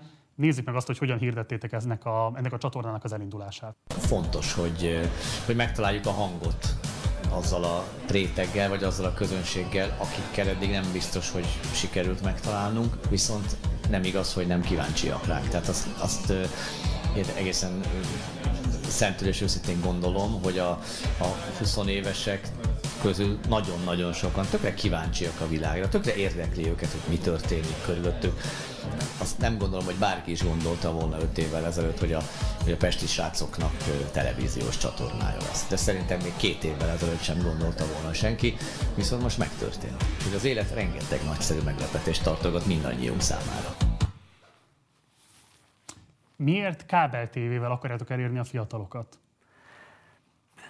Megint olyat kérdezel, amire nem biztos, hogy, hogy egyáltalán tudnék válaszolni. Tehát a, az, nyilván ar- arra gondolsz, hogy ma már a fiatalok nem néznek tévét, és ugye az interneten. És ebben, ebben nyilván rengeteg igazság van. Az, hogy miért igazából ez a konstrukció jött létre, mert ott vagyunk az interneten, és nem biztos, hogy mindig és minden sem abban a formában, ahogy szerintem is ideális lenne, de azért ott van. De azért a tévének mégis van egy, van egy Hát úgy mondjam, a tehetetlenségi ereje, vagy a, vagy a lendülete, vagy a, a beágyazottsága miatt azért van egy, van egy rangja az, hogy egy TV csatorna, az azért mégis, hogy mondjam, talán komolyabbá, komolyabban vehetővé, patinásabbá, mindenféle nagy szavakat használjak. Ezek azok teszi a, hívószavak, amikre a fiatalok ugranak? Ezek nem azok a hívószavak, ezek, ezek a- az egésznek a, hogy mondjam, a stabilitását adják. Azt, hogy, azt, hogy, a, hogy lehet a fiatalokat, hogy, hogy mire ugranak, Az nyilván már tartalmi kérdés, tehát az már a, a mi dolgunk, és az se biztos, hogy minden esetben eltaláljuk. És az helytálló gyakorlatilag az volt a feladatul kijelölve a Pesti TV számára, hogy kifejezetten a fiatal választói rétegekhez el tudjatok jutni konzervatív jobboldali attitűddel. Hát ez egy, ez egy általában véve, ez egy, van egy ilyen törekvés, nyilván minden politikai. Ennek az ászlós hajójával volt téve a Pesti TV, nem? Hát ez, ez a tévé az, mert nyilván az egyéb ö, média csatornák, amelyek mondjuk a, a kormány üzenetéhez állnak közel, azok közül viszonylag kevés az, amelyik a, a fiatalokat szólítja meg. Ez valószínűleg egy, egyébként már egy korábban elkövetett hiba, tehát biztos, hogy ez erre hamarabb kellett volna, de sosem késő. Tehát nyilvánvalóan van egy olyan társadalmi réteg, amelyik már máshogy gondolkodik, mert mindig van, tehát nyilván egy, egy, egy 18-20 évesnek mindig más a, a, a gondolkodása, mint akár csak egy 30-40-esnek, azért mi nem, nem feltétlenül a 18-asokat célozunk, tehát mindenkit, aki, aki mondjuk egy, nehéz, mert azt, azt szokták ugye a szemünkre vetni nagyon elmés nem tudom, kollégák minek nevezve, hogy nem, nem vagyunk polgáriak. Hát mi nem akarunk polgáriak lenni. Tehát a, a, mi ilyen urbánus, mi egy urbánus televízió vagyunk, amelyiknek, vagy legalábbis az én műsorom az pláne, nyilván van, nem, mert a krokodil, az kifejezetten a vidéki eknek szóló nagyon jó egyébként, de természetesen minőségi műsor. Mi egy ilyen urbánus, mi urbánus karakterek is vagyunk, akiknek nyilván van egy, van egy világlátása, amiben visszatérve egy most már lassan két órával az ötti gondolathoz, azért abban van egy nagyon erős liberális vonal, tehát az, hogy hiszünk abban, hogy azért nem, nem, nem csak előírások szerint lehet élni az életet, hanem Mit szólsz a Nielsen nézettségi adataihoz, amiből az derült ki, hogy az egész éves közönségarány átlagotok 0,02 százalék lett, és az átlagos ricsetek pedig 9802 fő a főműsoridőben? Hát a, a Nielsen adatait egyáltalán nem kell komolyan venni. Az nem azt jelenti, hogy tisztában vagyunk vele, hogy nem a Pesti TV a legnézettebb csatorna, de ugye a Nielsen az úgy működik, hogy vannak ezek a dobozok, amik különböző háztartásokban benne vannak, talán nem tudom, 200-500, tehát nem feltétlenül reprezentatív. Persze ők azt mondják, hogy igen, és akkor ott mérik, de ugye, hogy akkor... De akkor nem tekinted annak? Nem, egyáltalán nem tekintem annak, és ezt onnan, ezt onnan uh, tudjuk, hogy mondjuk vannak olyan, voltak olyan napok, amikor a Nielsen uh, kimutatásban a egy délutáni ö, műsor, de nem is műsor is, nem is egy konkrét műsornak az ismétlése, hanem valami egészen marginális, lényegtelen, mert ugye reggel van ö, konkrét élő műsor, meg este van részben élő részben rögzített, de műsor, napközben vagy ismétlések mennek, vagy dokumentumfilmek, vagy ilyen helykitöltők időnként, tehát vannak tényleg ö, amikor nagyon alacsony eleve ugye a, a, a tévénézőknek a száma. Na volt egy olyan nap, amikor például ebben a, a egy ilyen délután négy, vagy nem tudom milyen időszakban mutatott a Nielsen valami 30 ezer nézőt, és a politikai hobbistára az én műsoromra meg nullát konkrétan. Tehát, hogy mondjam, lehet, hogy a hiúságomat is sértené, ha nulla a néző, de azt tudom, hogy azért ez nem igaz. Tehát azt, azt is tudjuk, hogy a... Mennyi az átlagos nézettséget akkor, hogyha ez nem igaz szerinted? Fogalmam nincs, mert én nem látom azt. És érdekel? Ö, nyilván érdekel, mert, mert fontos, de én nem azért csinálom a műsor, de azért csinálom, hogy nézzék, de nekem az a fontos, hogy jó tartalom legyen, jó műsor legyen, és nekem arra kell, arra kell ügyelnem, és azokat a hibákat kell javítani, amik esetleg, amikről látjuk, hogy, hogy nem működik. Most az, hogy közben mennyien néznek, az nyilván a, a mondjuk a YouTube az például egy teljesen valós és látható szám, és ha azt látjuk, hogy hogyha valamit változtatunk, akkor annak pár nap után hozadéka van, akkor jól csináljuk. Az elmondható, hogy ennek az egésznek az előképe a Breitbart, illetve a Stephen Crowder YouTube csatornája? Hát nem titok. Ugye azért az nem egy alapvető a Breitbart, inkább a Blaze TV egyébként. Igen? Igen. Jó, azért ez egy alapvető különbség, hogy ezek ugye kvázi garázs cégek voltak, garázsprojektként indultak el.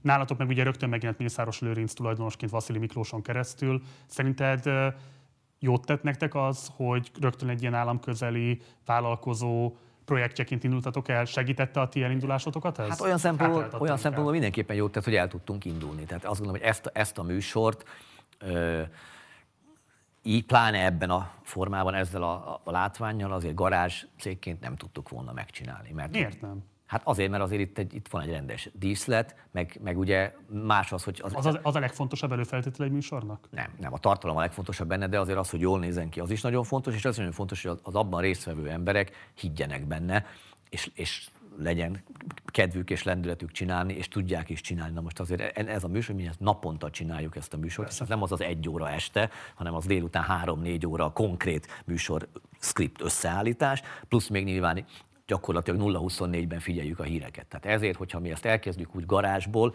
hogy na jó, csináljuk, aztán majd lesz belőle valami, akkor ha csak nincs valakinek valami borzasztóan gazdag apukája, aki ezt finanszírozza, akkor ezt nem tudnánk csinálni, mert hogy meg kell élni. Tehát az, hogy erre van pénz, az nagyon fontos. Én, én nekem a, az egyik, a Steven Crowder mellett a, a másik nagy példaképem a Gulyás Marci és az ő Partizán című műsora, amelyik szerintem egy borzasztóan jó tartalom. Nyilván más körülmények, tehát nem, nem egy olyan ö, háttérrel, de azért ne, le, ne, nincsenek illúzióim, neked, is, neked, is van, neked, is van, ne, ne, neked is van anyagi háttered, és nem is kérdezem, hogy mi az, mert nem érdekel, de nyilvánvalóan nem a saját zsebedből finanszírozod azt, hogy te biztos, is hogy naponta műsort csinálsz, embereket hívsz, itt Nem, vannak a, van kollégák, egy elég kiterjedt támogató. melóznak. A meglátható, de hogy jó, de azért azt, azt ne tegyünk már úgy, hogy tégla, tégla jegyekből áll össze. Na, ez a kérdésem hozzád, hogy, hogy ugye azt mondjátok, hogy ti a lázadók vagytok.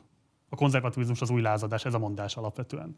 Ö, hogy lehetséges lázadni az állampénzen? Igen, ezt, ezt, ezt rendszeresen megkapjuk, úgy, hogy ez, Én kérdezem tényleg. Én, érdekel. tök jó, de az, ez, ez, ugye ez sokszor sokkal cinikusabb formában is föl szoktak tenni. Úgy, hogy eleve ez egy lázadó. A magyar állam az egy lázadó állam a neoliberális globalista renddel szemben. Tehát mi pusztán azt csináljuk, hogy azokat a lázadó Mi gondolatokat... akkor Orbán Viktor Luke Skywalker? Igen, igen. Folytas kérlek. Folytassuk. Jó, tök jó volt ez a kis pillanatnyi szünet, mint a kettőnk részéről.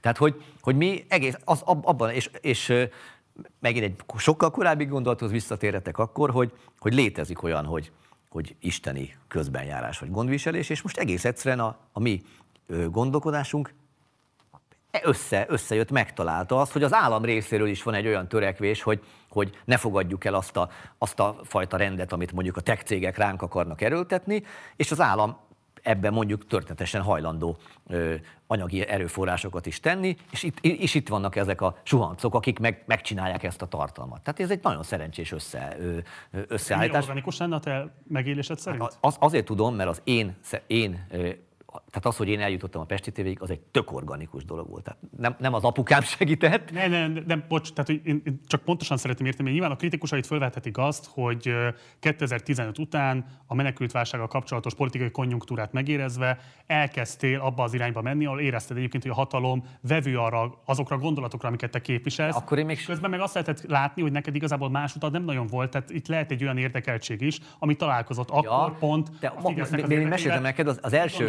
erről az a első tévés szereplésem az ATV-ben volt, tehát a legkevésbé sem a, a második a Hír TV-ben, de az még a Simicska féle Hír TV volt, és ott szintén a, ugye, valóban a menekült, tehát a legkevésbé sem gondoltam, nem hogy tudatosan, de még tudat alatt sem, hogy ez most hova vezet. Egyszerűen volt egy nagyon határozott véleményem, és, és borzasztóan elegem volt abból a, abból a politikai korrekt van bullshitből. politikai konjunktúrája. Akkor még nem volt. Tehát egyébként akkor még nagyon billegett. Azt nem lehetett, 2015-ben nem lehetett tudni, hogy, hogy Orbán Viktornak hogy Orbán Viktornak ez a, ez a harcos kiállása, ez sikeres lesz. Lehet, simán lehetett volna, hogy, hogy a, a, az EU-ból érkező nyomás az, az elsöpörte volna őt ezzel. Ez, ez abszolút akkor még egy, egy nagyon billegő dolog volt. Jó. Nézzük meg a következő bejátszót, és akkor térjünk rá arra, hogy tartalmilag egyébként a Pesti TV mit képvisel. Az biztos, hogy nem lennénk most a Lipsik helyében, mert ugye a hétvégén kiderült, hogy nem szabad nácizni. Ezért egész életművek mennek a kukába Paul Lendvaitól az amerikai népszaváig. Most pedig azzal szembesülnek, hogy kötelező mert most teli szájjal ezt teszik. Mi meg széttárjuk a kezünket, mert hogy nekünk semmit nem kell másképpen gondolnunk, mint tegnap. Eddig sem náciztunk le senkit, a valódi nácikat kivéve. A pedig az ég adta világon semmi problémánk nem volt. Mert hogy mi jobboldali konzervatívak leszarjuk, hogy ki mit csinál a szabad idejében, meg hogy hova lógatja be. Minket ez nem érdekel. A lépsik azok, akik ezt állandóan közszemlére akarják tenni, és politikai mozgalmakat kreálnak a szexualitásból. A magyar alkotmányban is szerepel, mindenki azzal bújik ágyba és tart házi bulit, akivel akar.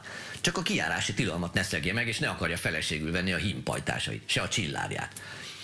Mert szexuális irányultságra tekintet nélkül minden ember egyenlő jogokkal bír, vagyis minden férfi házasodhat nővel, és minden nő házasodhat férfival. A többi meg sem az államra, sem a törvényekre, sem ránk nem tartozik. Nagyon sok kérdésem van ehhez kapcsolódóan. Azt mondod, hogy összeházasodhat a paliával, vagy egy csillárral? Igen. Nem ismered azt a sztorit, amikor egy amerikai nő egy csillárral házasodott össze?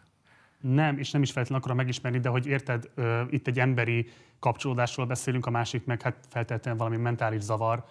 Te mentális zavarnak tekinted a homoszexualitást? Nem, de fenntartom azt a jogot magamnak és másoknak, hogy, hogy akár hogy beszélhessünk arról, hogy akár lehetne betegség is. Mint ahogy egy csomó olyan dolog van, ami ugye borderline. Tehát az, hogy ha... Miért, mit nyersz az, hogyha betegség? Hát az, az hogy, az, hogy a, a, az egészséges, normális emberi működéstől e, deviál. Tehát azért ugye az miért? a deviancia. Miért? Hát azért, mert az egészséges, normális emberi működés az, hogy egy férfi és egy nő. Tehát nem, nem véletlen, hogy annak idején, amikor porból és hamuból megformáltak, ugye akkor az egyik társaság az most nem tudom, hogy ebben a műsorban milyen, meddig menjek el a szavak használtam, tehát az egyik társaság faszt kapott, a másik meg pinát.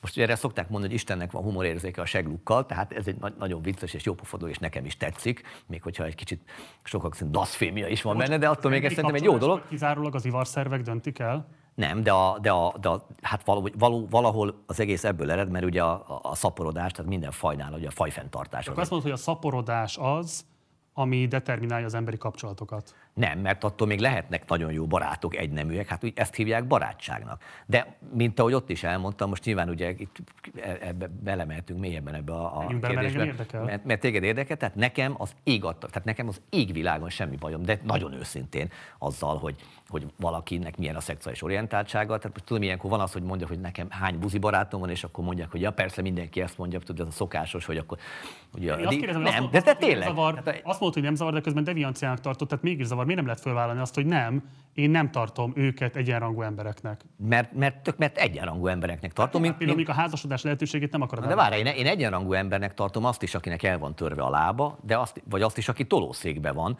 akinek nem, csak, akinek nem is fog meggyógyulni a lába, de attól még egyenrangúnak. Tehát azt mondom, hogy attól még ugyanúgy joga van neki minden, tehát nem érheti semmilyen hátrányos megkülönböztetés a munkájában, az életében, az érvényesülésében azért, mert ő neki valamilyen a, az egészségestől, normálistól eltérő fizikai adottsága van. Engem deviánsnak tartasz azért, mert egy férfival élek együtt?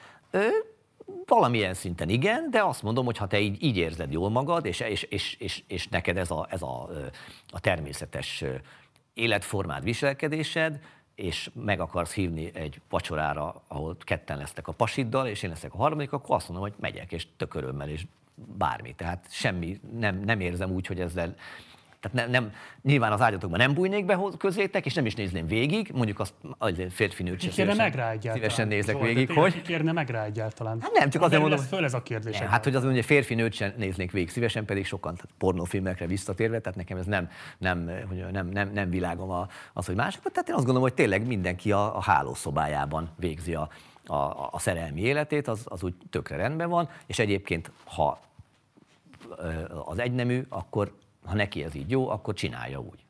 De ugye nem tudja csinálni, pont ez a probléma. De tudja csinálni, hát hogy ne tudna? Tehát minden, minden szempontból tudna, senki nem akadályozza ebben, sem fizikailag, sem a, a sem jogi megkülönbö, hátrányos megkülönböztetésben nem részesül. Egyetlen egy dologban, hogy a házasság intézménye, ami egy szakrális intézmény, van, nyilván van egy bibliai Szakrális eredete. intézmény? Igen, a házasság az egy bibliai eredetű szakrális intézmény. Azt, azt Mit a, mondasz akkor azoknak, akik elválnak?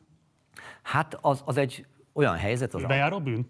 Nem, ugyanis azért a valóságban kell élni, a házasság az nem mindig működik. Tehát van olyan, hogy olyan emberek házasodnak össze, akik nem kompatibilisek. Nyilván olyan is van, hogy kompatibilisek, de balhéznak egymással, megromlik a házasság, és meg lehet javítani, mert egyébként a két ember működik, csak vannak konfliktusok. Tehát a, az érted, élet dinamikája az egy bonyolult dolog. megvan adva a jog arra, hogy tévedjenek, de a homoszexuálisoknak nincsen megadva a lehetőség, hogy próbálkozzanak. Hát mi- miért ne lenne? Hát neked hány pasid volt már?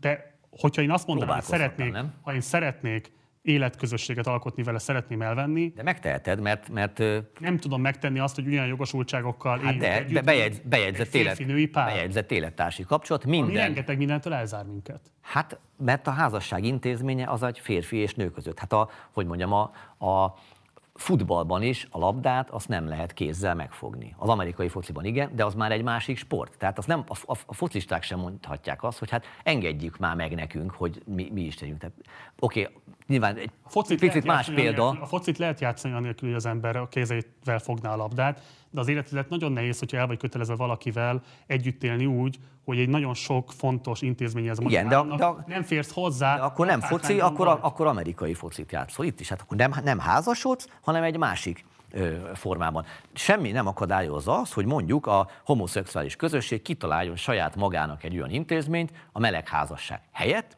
ami azt mondja, hogy a bejegyzett élettársi kapcsolatot mi mostantól elnevezzük nem tudom, Timbu- Timbuktui szertartásnak, és találjon ki rá egy szertartást, és valósítsa meg, és azt fogjuk, az lesz, hogy innentől kezdve, amikor két férfi úgy dönt, hogy hogy ők, ők nem csak, hogy együtt akarnak élni, de ezt valamilyen szinten deklarál, deklarálni szeretnék a társadalom felé, akkor ezt, ezt a szertartást elvégzik, és én azt mondom, hogy ezt maximálisan támogatom, hogy ezt Zsolt, hogyha most arról lenne szó egyébként, hogy a magyar kormány azzal keresi meg a különböző meleg szervezeteket, hogy akkor ebben legyenek partnerek, találjuk ki. Ne hívjuk házasságnak, mert nem szeretnék a konzervatív érzékenységet bántani. Én szerintem ezek a szervezetek két kézzel kapnának egy ilyen lehetőségért. Nem erről van szó. Próbáljátok meg. Nem erről van szó, hanem egy szisztematikus, folyamatos kinyomásáról és deviánsnak bélyegzettségről, amit ezek a közösségek megélnek, és amit ez, ezek a szervezetek tenni próbálnak. Próbáljátok meg ezt a dolgot. Ha, ha én javasoltam, és ebből lesz valami, akkor nem tudom, büszke leszek rá, vagy, vagy nem, de, de próbáljátok meg. Egyáltalán nincs arról szó, hogy itt valami fajta kinyomás lenne, vagy diszkrimináció. Tehát ugye mindig azt, azt halljuk, hogy hát a Fidesz, tele van buzikkal, ugye ez egy ilyen népszerű nem ellenzéki... biztosan nem. Nem, tudod, ez népszerű ellenzéki toposz ez is, de természetesen igen, léteznek a, a melegek a, a Fideszben is, akik köz, Feltehetően. közül van, Már aki... csak statisztikai okokból. Már csak csak pontosan így van, így van, de egyébként meg tudjuk is, hogy vannak, akik ezt felvállalják, és vannak, akik meg nem vállalják, vannak, akik felvállalják, de nem csinálnak belőle ügyet. Tehát szerintem ez nyilván mindenki eldönti. Bocs, Jesszi, de azért azt te is érzékeled, hogy a kormányzat elég erőteljesen elindította azt a retorikát, ami szerint a homoszexualitás az kvázi egy ilyen kapudrog a gyermekek megrontásához, vagyis a pedofíliához. Mert sajnos vannak egyébként olyan, olyan látható példák, amikor ez, ami, amikor láthatjuk. Nagy kedvenced a Milo például, ugye volt ennek egy híres apologétája. Ö, igen, igen, ez a Milo egy speciális eset, mert őt, őt ugye egyrészt tudatosan politikailag tönkretették, azért egy nagyon rossz és nagyon... Most beszéljünk a Milo-ról, tehát ő amikor előjött ezzel a pedofil sztorival, hogy őt ugye gyerekkorában megrontották, de hogy ez tulajdonképpen egy jó, jó belépő volt neki arra, hogy megismerje a szexualitást. érted, bocs, ugye félig poénbosan mondta, és akkor ő nagyon magasan repült, és szerintem az arányérzéke az nem volt a helyén, amikor ezt a, a nyilatkozatot tette. Érted Zsolt, tehát Magyarországon egyetlen egy olyan homoszexuális embert sem tudsz mutatni, aki nyilvánosan propagálta volna a felnőttek és gyerekek közötti szexuális érintkezés jogszerűségét. Ezt egyetlen egy ember propagálta Magyarországon, az a Milo, akit kormányzati pénzből hoztatok Ő ide nem, ő ezt, Magyarországra. bocsánat, ő ezt nem propagálta, azért mondom. Azt mondta, azt nem, mondta. láttam azt az interjút. Tehát ő ezt ilyen, Föl fogom neked olvasni tudom, a. Father Michael, hogyha ő nem lett volna, akkor ő, akkor a, ő, Hálás vagyok Michael atyának, ha Így ő nem van. lett volna, nem tudnék ilyen jól szopni. Félreértitek a pedofilia fogalmát. A pedofilia azt jelenti, hogy gyerekhez vonzódsz, akik még nem érték el a pubertást. A melegek világában a fiatal fiúk és idősebb férfiak közötti kapcsolat nagyon pozitív tapasztalat lehet, ha konszenzuális kapcsolatról van szó. hát akkor itt elmondtam, igen, tehát ugye ezt én mondom, ezt, 13 éves gyerek képes konszenzuális kapcsolatot alakítani egy felnőtt férfival? Hát a, a, itt a Milo elmondta a valóságot, mert hogy pontosan amit, a, a kapudrog, tehát ez történik, tehát a, a melegek körében sokkal gyakoribb az ilyenfajta pedofilia. Mire alapozod? Hát arra, hogy a Milo mondta, te is a Milo, Milo-ról alapozod. Az, hogy a Milo-nak ezek a partikuláris tapasztalatai vannak, attól hogy lehet következtetni hát, mert teljes orientációban? Hát ahogy te is a Milo, a Milo kon- konkrét Nem, én a Milo-nak a példáját mondom, hogy az egyetlen ember, aki felszólalt azért, hogy kellene egyébként sokkal megengedőbben kezelni a felnőttek és gyerekek közötti szexuális érintkezést, az nem egy magyarországi homoszexuális volt, hanem egy amerikai Igen, de mondom, ezt- akit ti osztatok ide 20 Ezt, ezt, ő egy, ezt ő egy ilyen provokatív ö, ö,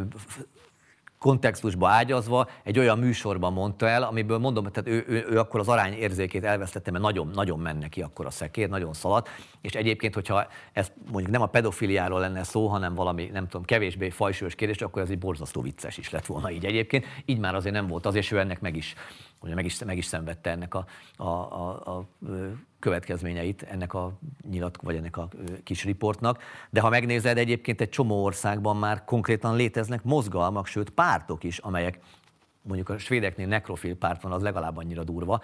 A, a pedofiliát egy csomó mozgalom már szeretné el is ö, elfogadottá tenni. És ebbe az irányba a megyünk. homoszexuálisokhoz. Ha létezik is ilyen, annak mi köze van a homoszexuális? Az, az hogyha ha, elf, ha elfogadunk bizonyos, tehát na, ez egy nagyon nehéz kérdés, és nyilván ez egy, ez, egy, ez egy hosszú filozófiai vita is lehet, hogy mik azok a, tehát hogy hol van az a határ, amikor a, a, a, normális, a normalitástól eltérő viselkedésformák, vélekedések, azok pusztán, hogy mondjam, egyéniségbeli, habitusbeli, orientációbeli kérdések, vagy már valóban olyan, olyan betegség vagy veszélyforrás jelentenek, aminek társadalmi következményei vannak. És én, ez, nagyon nehéz meghúzni ezt a vonalat, és én nagyon szívesen meghúzom azt a vonalat, hogy azt mondjuk, hogy a homoszexualitás az még nem, de a pedofilia már igen, csak ez nem ennyire egyszerű. A te meggyőződésed szerint a homoszexuális orientációval rendelkező emberek hajlamosabbak a pedofiliára? Ezt nem tudom, mert nem ismerek olyan sokat pedofilt, meg hál' Istennek, legalábbis tudomásom szerint közvetlenül egyet sem, csak olyat, akiről esetleg kiderült, hogy az, és, és egyébként homoszexuális is, olyat is, aki egyébként nem homoszexuális. Tehát ebben nincsenek empirikus tapasztalataim, és nem is szeretném, hogy legyenek. De mit feltételezem? Mi a meggyőződésed? Ez Nincs, igen vagy nincs, nem? Nincs meggyőződésem ebben. Szerinted én hajlamos vagyok a pedofiliára azért, mert homoszexuális vagyok? Így rád, rád nézve azt gondolom, hogy nem, de a pedofilok általában nem szokták a homlokukra kiírni, hogy azok. De akkor mit jelent az, hogy deviancia a homoszexualitás a te meggyőződésed szerint?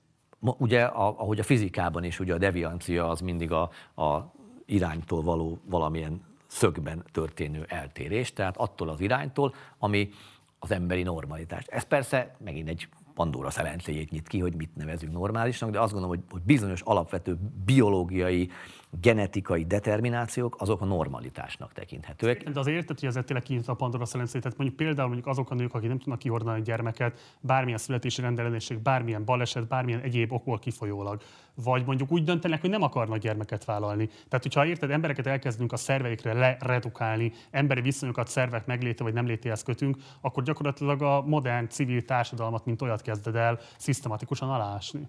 Ebben szerintem nincs vita köztünk, de azért az, nagyon érdekel ezeket a kérdéseket, mint egyébként szinte minden más kérdés mindig ugye összetettebb kontextusban érdemes vizsgálni, nem muszáj, de érdemes, és ugye mindennek van sokféle vonatkozása. Például a homoszexualitásnak ugye van az a vonatkozása, amit az elmúlt, hát nem is tudom, hogy hány évben, de az utóbbi évben mindenképpen felerősödött, ugye, hogy már nem, nem a, az elfogadottságért, és egyébként a feminizmus ugyanezt az utat járja, tehát nem az elfogadottságért harcol, hanem már kifejezetten vagy kérkedik, vagy, vagy többletjogokat szeretne, vagy de legalábbis mindenképpen magára írja ki feltűnően és harsányan, és ugye mondjuk a Pride felvonulás, ami most már Pride hónap, az mindenképpen ennek az egyik manifestációja. Tehát hogyha, hogyha és ez, ez, ez valahol azért a társadalom provokálása. Tehát én szerintem, ahogy engem is egyébként... Szabadságjogi fundamentalista vagy. Engem soha nem zavart a Szent István napi körmenet. Emberek feszülettel megélik a szakralitást. Szerintem nagyon fontos ennek a védelme. Miért nem lehet ugyanezt a védelmet megadni azoknak, akik meg mondjuk például szivárványos zászlóban szeretnének fölvonulni az Andrási úton? Hát azért, mert ez, ez, ez nagyon jól hangzik, de ez, ez kicsit olyan, mint a Superman, amikor szuper dolgokat mond, és nagyon jól hangzik, de, de hogy azért ezt te is érzed, hogy ebben, ebben egy nagyon erős csúsztatás van. Tehát a Szent István napi körmenet, az ott emberek egész egyszerűen kifejezik a, a részben a hagyomány iránti tiszteletüket, részben pedig az ő vallásos meggyőződésüket. A Pride az egy, az egy provokatív, társadalom megváltoztató szándékú, irányított mozgalom. És hogyha ha Pride... Ab... Hát ezt nem tudjuk. Van, aki szerint a sátán, van, aki szerint a soros, van, aki szerint valamilyen lobby. Nyilván a háromnak egy sajátos... Feltételezed saját... a Magyarországi Pride mozgalomról? Hát, hogy a magyarországi Pride mozgalom sem egy, egy, egy alulról szerveződő organikus törekvés, azért az, az, az De érted, a Szent István napi mert arról szól, az emberek megmutassák azt, hogy a hitükért nem kell szégyenkezni, büszkék. De erről, de erről nagyon jó, pontosan, de erről szólt, az, az eredeti Pride felvonulás, az tényleg erről szólt, amikor ugye az London, vagy nem, valahol Angliában volt ugye az első, ahol, a, ahol tényleg a, a a diszkrimináció és a bántalmazás ellen kimertek állni, és azt mondták, hogy, hogy már pedig nem hagyjuk azt, hogy, hogy minket azért megverjenek a kocsmába, mert buzik vagyunk. Tökre, szétadom, abszolút. Tehát ez egy nagy, nagyon normális, nagyon jó dolog, és az sem baj, hogyha ennek szivárványzászló a, a jelképe, mert hogy senkit ne verjenek meg azért a kocsmába, mert se azért, mert buzi, se azért, mert németül beszél, vagy azért, mert nem beszél németül. Tehát tök mindegy, senkit ne verjenek meg a, a, kocsmában ezért. De ugye ez már nem erről szól.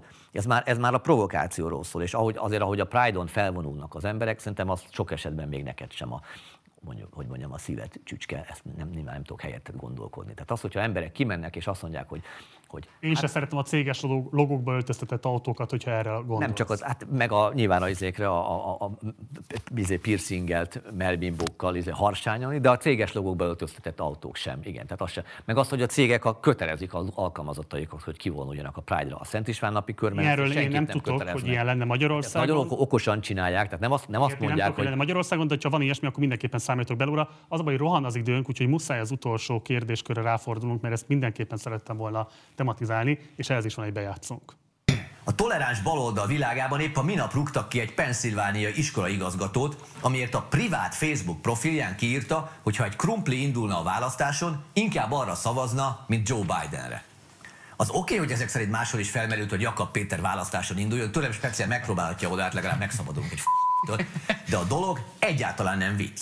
Ez történik ma a szent nyugaton. Mi bátran vállaljuk, hogy nem ilyen világban akarunk élni. A magyar kormány szintén vállalja ezt szemben a nemzetközi nyomással. A hozzánk hasonló szabad gondolkodók ezért vannak egy platformon a magyar kormányjal. Mert közösen ragaszkodunk a szabadsághoz, a fősodorral szembeni véleményünkhöz, a hitünkhöz, a túlerővel szemben is. Ez az igazi bátorság. Nem celebek és a média tapsviharában szidni Jézust, Trumpot, Orbánt, vagy ugyanilyen tapsvihar közepette kiállni, hogy nézzétek itt a p***öm, de belül nő vagyok. Az utóbbi nem bátorság, hanem betegség. Ezt viszont kimondani szintén bátorság. Még akkor is, ha ez is a valóság. Mert bátorság lett a valóság kimondása egy olyan világban, amit a valóság tagadók uralnak. A te meggyőződésed szerint az euróatlanti világban liberális véleménydiktatúra van? Abszolút. Kimondható az, hogy aki ezzel a kánonnal nem ért egyet politikailag, annak súlyos egzisztenciális következményeket kell elszenvednie? Hát Magyarországon még nem, reméljük, hogy ez nem is fog változni, de a nyugati világban nagyon. Egyetértünk-e azzal, hogyha valaki egyébként a politikai véleményét képviseli, és emiatt éri őt hátrány, és az a politikai vélemény nem erőszakos, nem gyűlöletkeltő, de ha ezért őt hátrány éri, az elfogadhatatlan demokratikus körülmények között? Igen, bár biztos valamire ki szeretnél lyukadni, tehát a, há- mit értünk hátrány alatt? Nyilván az, hogyha Elveszti az állását, Az abszolút. megfélemlítik, Így ne- bármilyen így, más így, módon hatóságilag vegzálják. Igen, de hogyha azt, ha azt tekintjük hátránynak, hogy mondjuk a haverja elküldi a picsába, azért azt Ne, hát fogadjuk el. az- De, így, de minden, minden egyéb mód az így van. Tehát az, Embereket ne rúgjanak ki az állásukból a politikai véleményük kifejezése miatt. ne, kivéve mondjuk, hogyha olyan politikai állásban vannak, ahol ez kifejezetten mondjuk, ha tehát nyilván egy, egy párt, hogyha egy pártnak a tagja azt mondja, hogy én nem szeretem ezt a pártot, vagy a, ezt a kormánytagot, vagy mi, akkor az teljesen más helyzet. De mondjuk a civil életben bárki bármilyen munkát végez, hogy ő politikailag mit gondol, az ne befolyásolja azt, hogy ő neki milyen munka Azért kérdezem ezt, mert ugye itt ebben a részletben is utaltál rá, és igazából ahogyan nézem a politikai hobbistát, minden monológodban előjön az, hogy mennyire elborzasztó az a cancel culture, eltörlési kultúra, ami az angol száz világban jelen van. Egyetértek. Ugyanakkor Magyarországon szintén jelen van a cancel culture, csak ellenkező előjellel. Itt a kormányzattal szembeni kritikájuk miatt szenvednek emberek hátrányt. Ne hozzak már! A század végénál kirúgják a teljes vezetést egy lapszámban publikálandó tanulmány miatt, amit Bob Péter Ákos fogalmazott meg. A lapszámot letörölték, szerkesztőséget kirúgták, az alapítvány pedig között, hogy onnantól kezdve a lapfeladat a kormány irányvonalának támogatása lesz. Hát mert a, mert a század vég egy, egy kormányhoz kötődő intézet. Tehát nyilván a kormány nem akar olyan alkalmazottakat, akik az ő törekvéseivel nettó szembe mennek. Egyébként Kritikát fogalmaztak meg. az más a kritikát megfogalmazni, Ezért szenvedték el ezt a hátrányt. de hát nem mindegy, hogy hol fogalmazom meg a kritikát, hogyan fogalmazom meg a kritikát, és mit fogalmazok meg a kritikában. Egyébként azért, tehát azért mondom, hogy jaj, Marci, hát ne csináljunk, tehát egész konkrétan nagyon-nagyon közeli ismer, nagyon közeli ismerősöm a munkahelyén a, ö, állandóan azzal szenved, hogy állami intézménynél dolgozik, minisztériumi háttérintézménynél, és a kolléganői telipofával szidják az Orbánt folyamatosan. Ő neki kell kusba lennie, mert, nem mer megszólalni. Egy minisztériumi háttérintézmény. Egyáltalán Magyarországon senkit nem ér hátrány azért, hogyha ő civilként valahol dolgozik, és az ellenzék és, és a kormányjal szemben kritikus. Sehol. Egy kormány közeli intézetnél természetes, hogy vannak bizonyos elvárások. Kele János kirúgása. Ugye 2018 nyarán a Facebook oldalán egy kritikus posztot írt a Mészáros Lőrinc féle turulról, ezután a Spillernél közölték fel, hogy nem tartanak igényt a munkájára. Az, Spiel, az Spiller, mint a tévé? Hát a Spiller, a tel, tehát nyilván, ha én azt mondanám, hogy, hogy tehát ebben a mo- a mostani minőségemben egy azt mondanám, hogy fúj Orbán, de mondjuk ennél bonyolultabb összefüggésben is, akkor nyilvánvalóan nem tartana igényt a Pesti TV a munkámra tovább, tovább, tovább és ez tökre rendben van.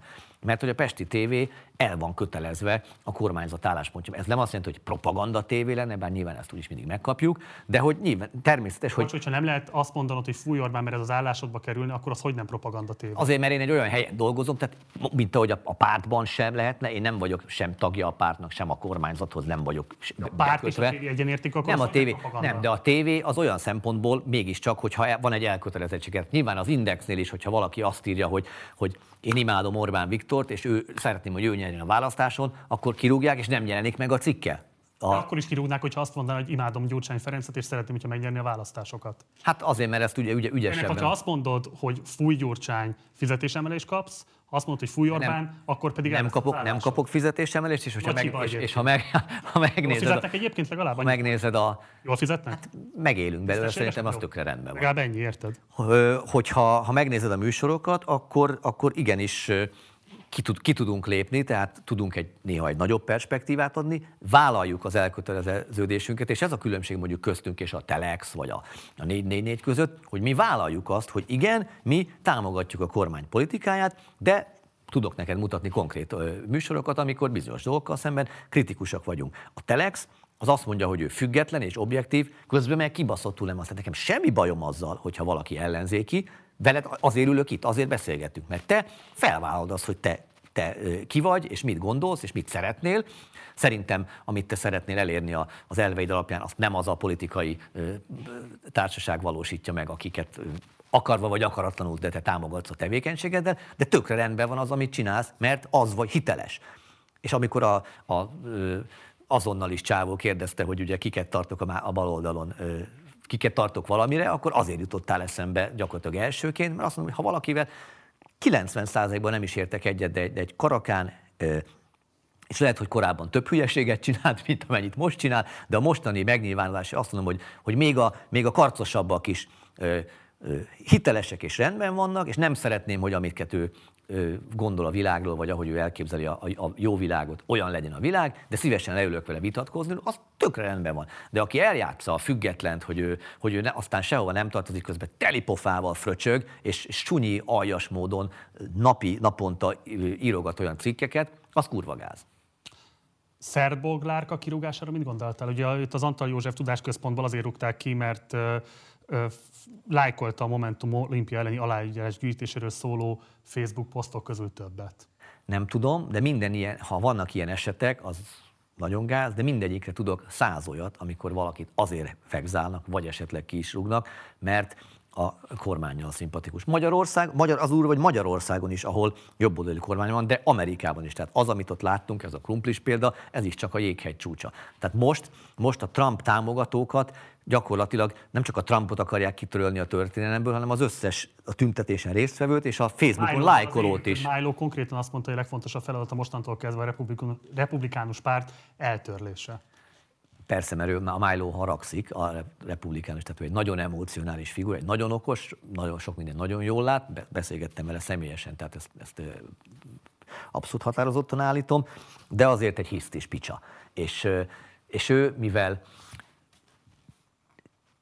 Kicsit értem az ő álláspontját, hogy ő megharagudott azért, mert őt bedobták a busz alá, ugye ezt úgy mondják angol, hogy amikor valaki, valakit kicsinálnak, akkor nem álltak mellé. Sajnos ez a jobb oldalnak láthatóan nem csak Magyarországon, de Amerikában is egy jellemzője, hogyha valakit Ez Magyarországon van? igen, mert ugye anny- annyira erős ez a cancel culture, amit te is mondtál, meg a baloldalnak ez az iszonyatos ideológiai és agresszív nyomulása, hogy már ugye vegzálják a, az embereket az utcán, hogyha ha egy jobboldali ö, van szemben mondjuk elő, előjön valami, ami miatt őt támadják, akkor nem állnak ki mellette a többiek, mert, mert félnek a, a liberális kánonnak a Mit haragjától. konkrétan? Ne- De tényleg Zsolt, ne hogy már hát azért most már 11 éve kormányoz az Orbán kormány, egy nagyon rövid időszakot leszámítva alkotmányozó többséggel. Most már azért azt is el lehet mondani, hogy a, a média, a stratégiai vállalatok döntő többsége minden ennek a A kormányzatnak média nem.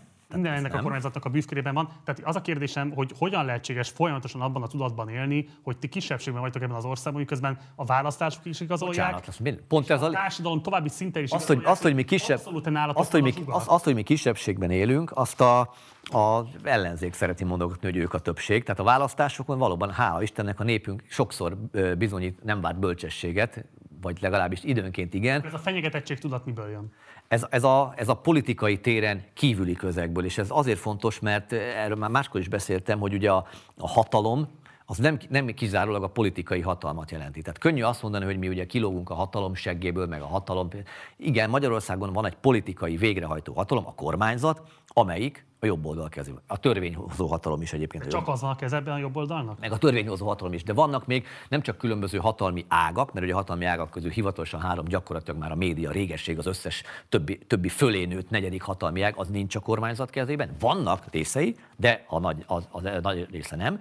Ezen kívül vannak még olyan hatalmi, tehát a, van ugye a, a, a katonai hatalom, a kulturális hatalom, és ez a legfontosabb. A kulturális hatalom, ugye Andrew Breitbart is megmondta, hogy a, a, a folyó az a kultúrától folyik a politika felé. Tehát aki Most uralja a kultúrát, azért... Hogyan lehetséges az, hogy a kulturális hatalom nincsen a politikai jobboldal kezében, amikor éppen tegnapi hír, hogy például amikor már az SZF-én a teljes épület együttes szét fogják szedni, ahol 150 évig tartott egyébként az oktatás, azt eladják, és valamilyen módon majd máshol fog folytatódni. Tehát, Mert köz, és, mondani olyan és eköz, eközben a teljes nyugati művészvilág nyilván az informá- információ. De, de, de hogy nem, hát nem lehet Magyarországot kivonni a világból. Tehát oké, okay, itthon van a, a jelenlegi kormányzatnak, hála Istennek, mert az Antal kormánynak gyakorlatilag semmilyen hatalma nem volt a politikai végrehajtón kívül, tehát ott a rendőrség nem engedelmeskedett, a sajtó az 95%-ban a baloldal kezében volt, tehát most már javult a helyzet, de ettől még nem vonhatjuk ki a nemzetközi környezetből magunkat. Magyarország és Lengyelország, és mondjuk, mit tudom én most talán Brazília is valamennyire,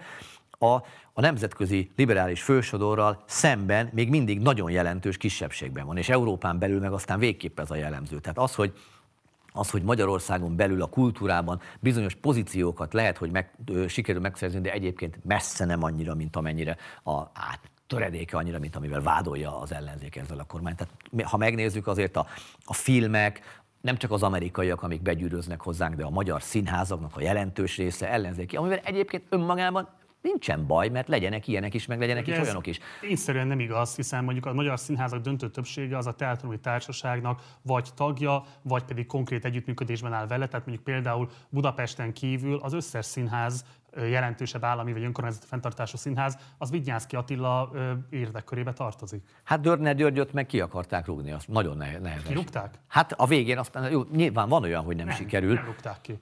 Nem, és a, és a, és a katona, és a Mátét, vagy hogy hívják ezt, amelyik izé, új asztalcsajokat, azt kirúgták? Nem, pedig azt kurvára ki kellett volna rúgni.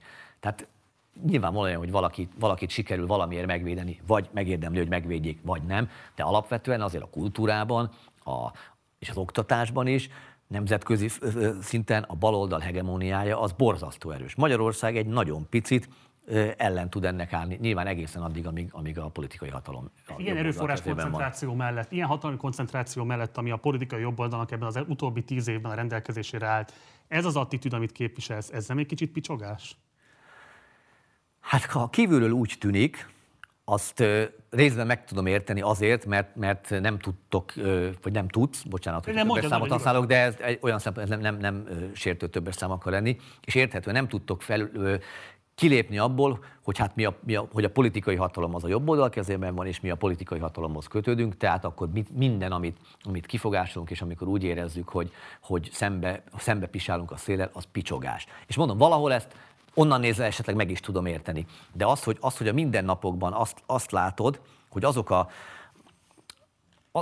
részben azok az elvek, amiket, amiket te vallasz, azok nem érvényesülhetnek, viszont az, el, az ezzel ellentétes elvek azok olyan szinten zúdulnak rád, akkor azért az nem picsogás. És mondjuk legjobb példa erre a a Facebook törlések. Tehát az tényleg nem picsogás, hogyha kiteszel egy a posztot. Facebookra senki másnak nincs ráhatása Magyarországról, tehát ez teljesen világos, hogy ez egy olyan történet. Igen, rengeteg probléma van vele, amit tőlük független erők a tengeren túlon döntenek el. Én most Magyarországról beszélek, ami a nemzeti kormánynak a jogában és lehetőségében áll. Tehát érted, nem mondhatod azt, hogy ne lenne megfelelő mennyiségű médium, ne lennének támogatásosztó alapok, ne lenne megfelelő számú intézmény. Tehát, hogy tényszerűen nem igaz, hogy volumenét tekintve a nemzeti jobboldali konzervatív kormányzat kisebbségbe szorulna, és ne lenne lehetősége a véleményét kifejezni. A, a tömegkultúrában továbbra is nagyon kisebbségben van, és hogyha lehet... Miközben a, lehet, a rádió a tiétek, a De- rádió egy a tiétek. hát és akkor az Nincs más RTL, országos rádió. de az RTL klub a legnagyobb nézettebb csatorna, az öt legnézettebb portál közül négy. Masszívan ellenzéki, Melyikre gondolsz most? hogy, hogy melyikre? Hát Index, tele, most már öt, bocsánat, Index, Telex, HVG?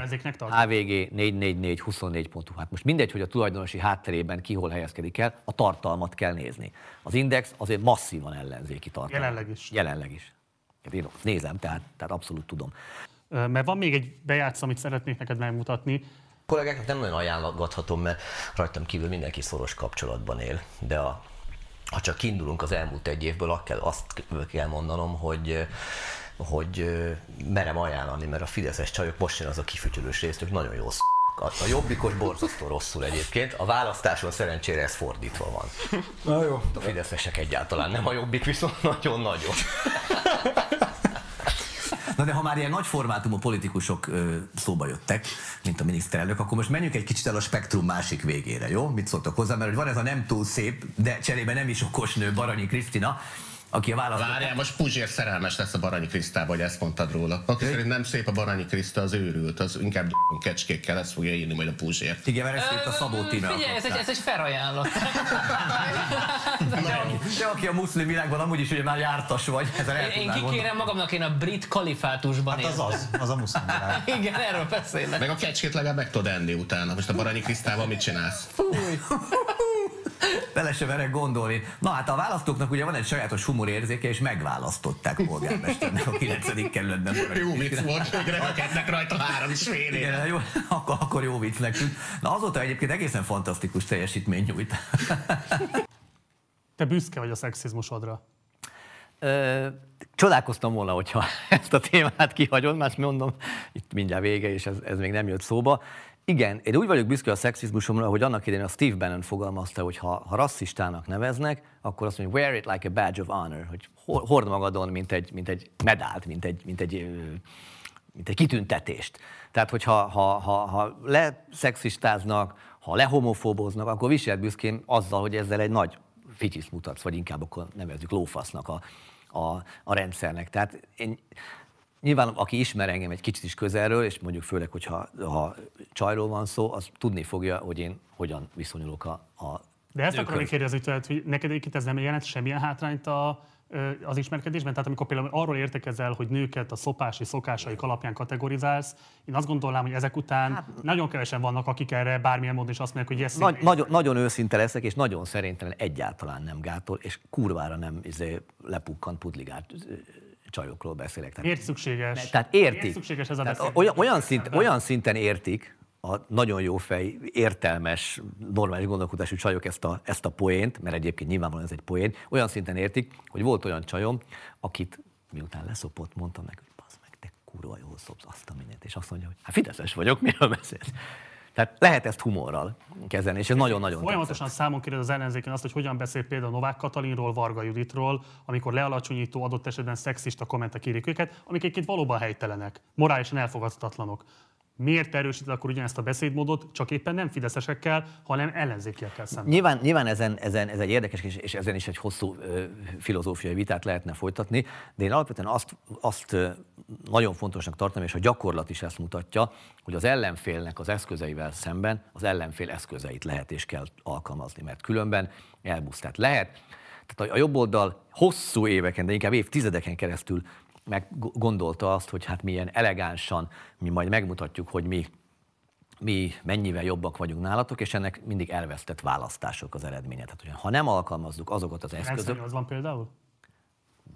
98, jó, hát vannak győztes választások, nem azt mondom, mert 2010-ben is volt. Azért, mert szép lassan megtanultuk egyébként a baloldal eszközeit alkalmazni. Legyen szó kommunikációról, legyen szó nyilván a, a, média használatról, egy csomó nő- mindenről. Ez most hogy jön a nőkkel szembeni lealacsonyító beszédben? A- a- Az, hogy, az, hogy ha, ha, ha a baloldal ö, ö, lealacsonyító módon beszél jobboldali politikusokról, akkor miért ne tehetné meg a jobb oldal is azt, hogy lealacsonyító módon beszél baloldali alternatívát politikusokról? a választóknak, nem? Hát alternatívát kínálunk a választóknak, azt mondjuk, hogy, hogy, hogy ne, ezt a, ne, ezt, ne ezt a kretént válasszátok meg, aki egyébként semmire nem képes, és tönkreteszi a kerületét, ráadásul még bűronda is. Bocsánat, hát e- elmondhatjuk, nem? Tehát szólásszabadságról beszélünk, elmondhatjuk valakiről, hogy azt gondoljuk róla, hogy ronda. Elmondani elmondhatjátok, csak miért csodálkoztok akkor, hogyha emiatt titeket egyébként meg tehát rólatok is gondolnak Ja, de valamit. te hogy- Mit hol csodál- vállalni ennek a következményét. Ne, a legkevésbé sem csodálkozunk, de fontos tudni, hogy az első követ kidobta el, vagy hogy a tyúk volt előbb, vagy a tojás. Tehát ez, ez, Milyen ez, dobott például Baranyi Krisztina? Ezt nem még. Hát nem Baranyi Krisztina, a Ba- Baranyi Krisztina egyébként az összes megnyilvánulásával csak köveket dob, mert a, a, a politikai teljesítménye, meg általában a kerületvezetés teljesítménye az, az katasztrofális. Közben ugye mindenféle olyan, olyan retorikai pótcselekvésekbe megy bele, amik, amik néha az embernél kivernék a biztosítékot. Tehát Baranyi Krisztina egy, egy borzasztó gyenge figura. Nyilván vannak a bal oldalon olyan karakterek, akik egyébként amúgy nem feltétlenül gyenge figurák. Általában nem is azok, tehát akik, akik azért a, a bal, tehát, tehát nem szoktunk mi szőnyegbomba-szerűen mindenkit hogy mondjam, dezonestáló jelzőkkel illetni. Tehát nyilván van, amikor kicsit viccesen kikarikírozzuk, és van, amikor kőkeményen, de azért vannak, van a teljesítményt, azt, azt én, én nagyon hajlamos vagyok elismerni akkor is, hogyha esetleg az nem az én Miért kéred számon a fideszes női kormánytagokkal szembeni lealacsonyító nőellenes beszédmódot, ha egyébként te magad ugyanezt gyakorod az ellenzékiekkel szemben? nem kérem számon, de mondom fontos, hogy hol, hol kezdődött. Tehát én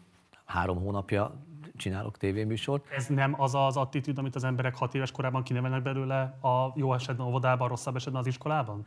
Nem, mert az, az, tehát még egyszer mondom, hogy az, az eszközöket has, kell használni. Tehát ki lehet nevelni valakiből, hogyha fegyvert fognak rád, akkor hadakozz egy késsel, mert hogy te békés vagy, de le fog lőni.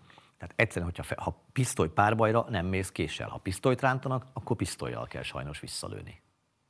Továbbra sem értem, hogy mi igazolja a nőellenes beszédmódot. De nincsen nő ellenes beszédmód, tehát valójában én, tehát ez, ez nagyjából szerintem még észre tehát nem is kell hozzá nagyon személyes ismerettség, hogy tudja valaki, hogy én imádom a csajokat.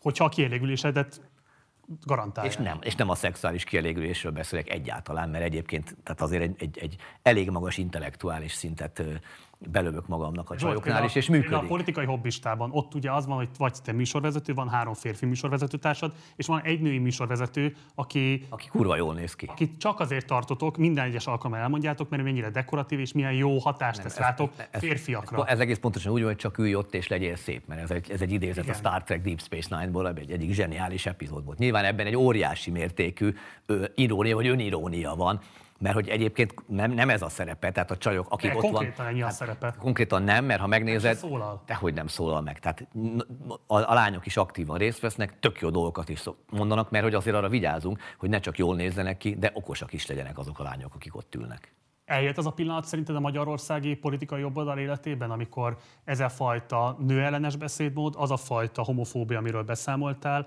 ez nektek már politikai veszteséget fog okozni? Vagy ezt bekalkuláltátok? Ebben semmi kalkuláció nincsen, mi, mi ilyen szempontból eléggé ösztönlények vagyunk, és azt mondom, hogy továbbra is a, arról van szó, hogy, hogy lehessen beszélni, tehát lehessen kimondani, lehessen disznóvicceket elsütni, lehessen szexista poénokat elsütni. Bocs, én nem a szabadságodat kérdőjelezem meg, én csak azt kérdezem, hogy miért erre használod a szabadságodat?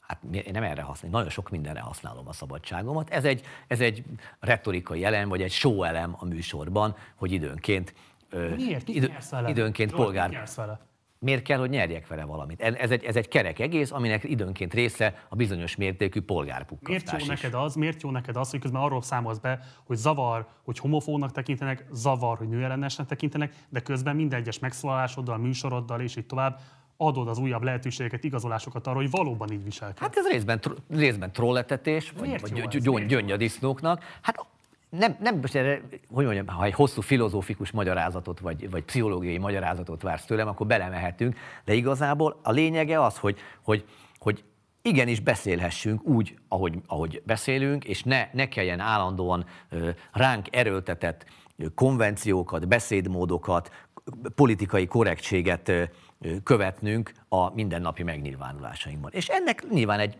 bizonyos végletes, sok szempontból azért, azért ez, ez, ez, egy, ez egy karikatúra, tehát nyilvánvalóan ebben, ebben egy nagy adag poén is van, mert egyébként meg vicces a műsor, és most lehet vitatkozni, hogy kinek melyik poén tetszik, de azért általában jókat szoktak rögni rajta az emberek. Tehát Ezt értem, Zsolt, csak érted, közben naponta vesztek elő nem kormányzati szereplőket azért, mert számotokra nem elfogadható módon fogalmaznak, nyilvánítanak véleményt, viselkednek, és így tovább. Tehát ti folyamatosan erkölcsendészetet játszotok a nem kormányzati oldalal szemben, de amikor mondjuk emiatt bárki titeket véleményez, kritikával illet, akkor meg rögtön jöttök azzal, hogy hé, szólásszabadság van, hadd nyilvánítsuk ki a véleményünket. Hát de erről van szó, de, az de mi nem, mi nem, politikai ellenfelétektől pedig de jól bocsánat, de erk, vitatjátok. erkölcsrendészetet azt a baloldal játszik. Tehát a baloldal az, amik állandóan morálisan meg akarja ítélni a jobb oldalt, és ugye ilyenkor jön a, a keresztényezéstől kezdve egy csomó minden. Mi nem játszunk erkölcsrendészetet, mi egész egyszerűen elmondjuk, hogy amit ott ő csinált, az gusztustalan, faszfej, ugye néha még meg is szavaztatjuk, hogy faszfej vagy genyláda, tehát egész egyszerűen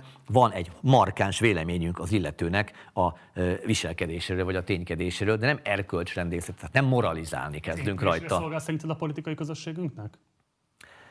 Nem tudom.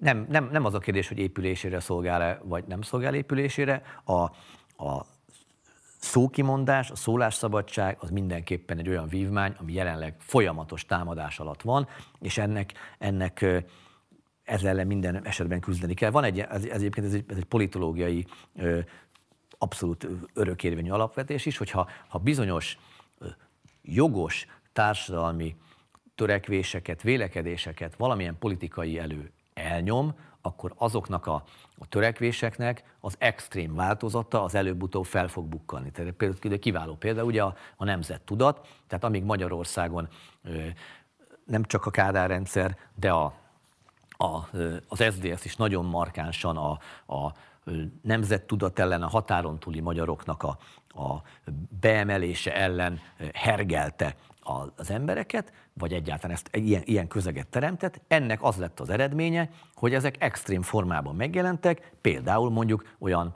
olyan politikai pártoknak a retorikájában, és a, és a, a retorikánaknál egy fokkal már tovább menve is, mint a jobbik. Azért, mert a, az, a, a jogos, érthető, természetes nemzettudatot, azt ciki volt viselni. És hát a szólásszabadság is valahol egy kicsit ilyen, hogyha az, az támadás alatt van, akkor azok, akiket ez zavar, azok még markánsabban fognak, és még, még, még határozottabban fognak, akár extrém módon is kiállni mellette és megnyilvánulni. Záró kérdéskör.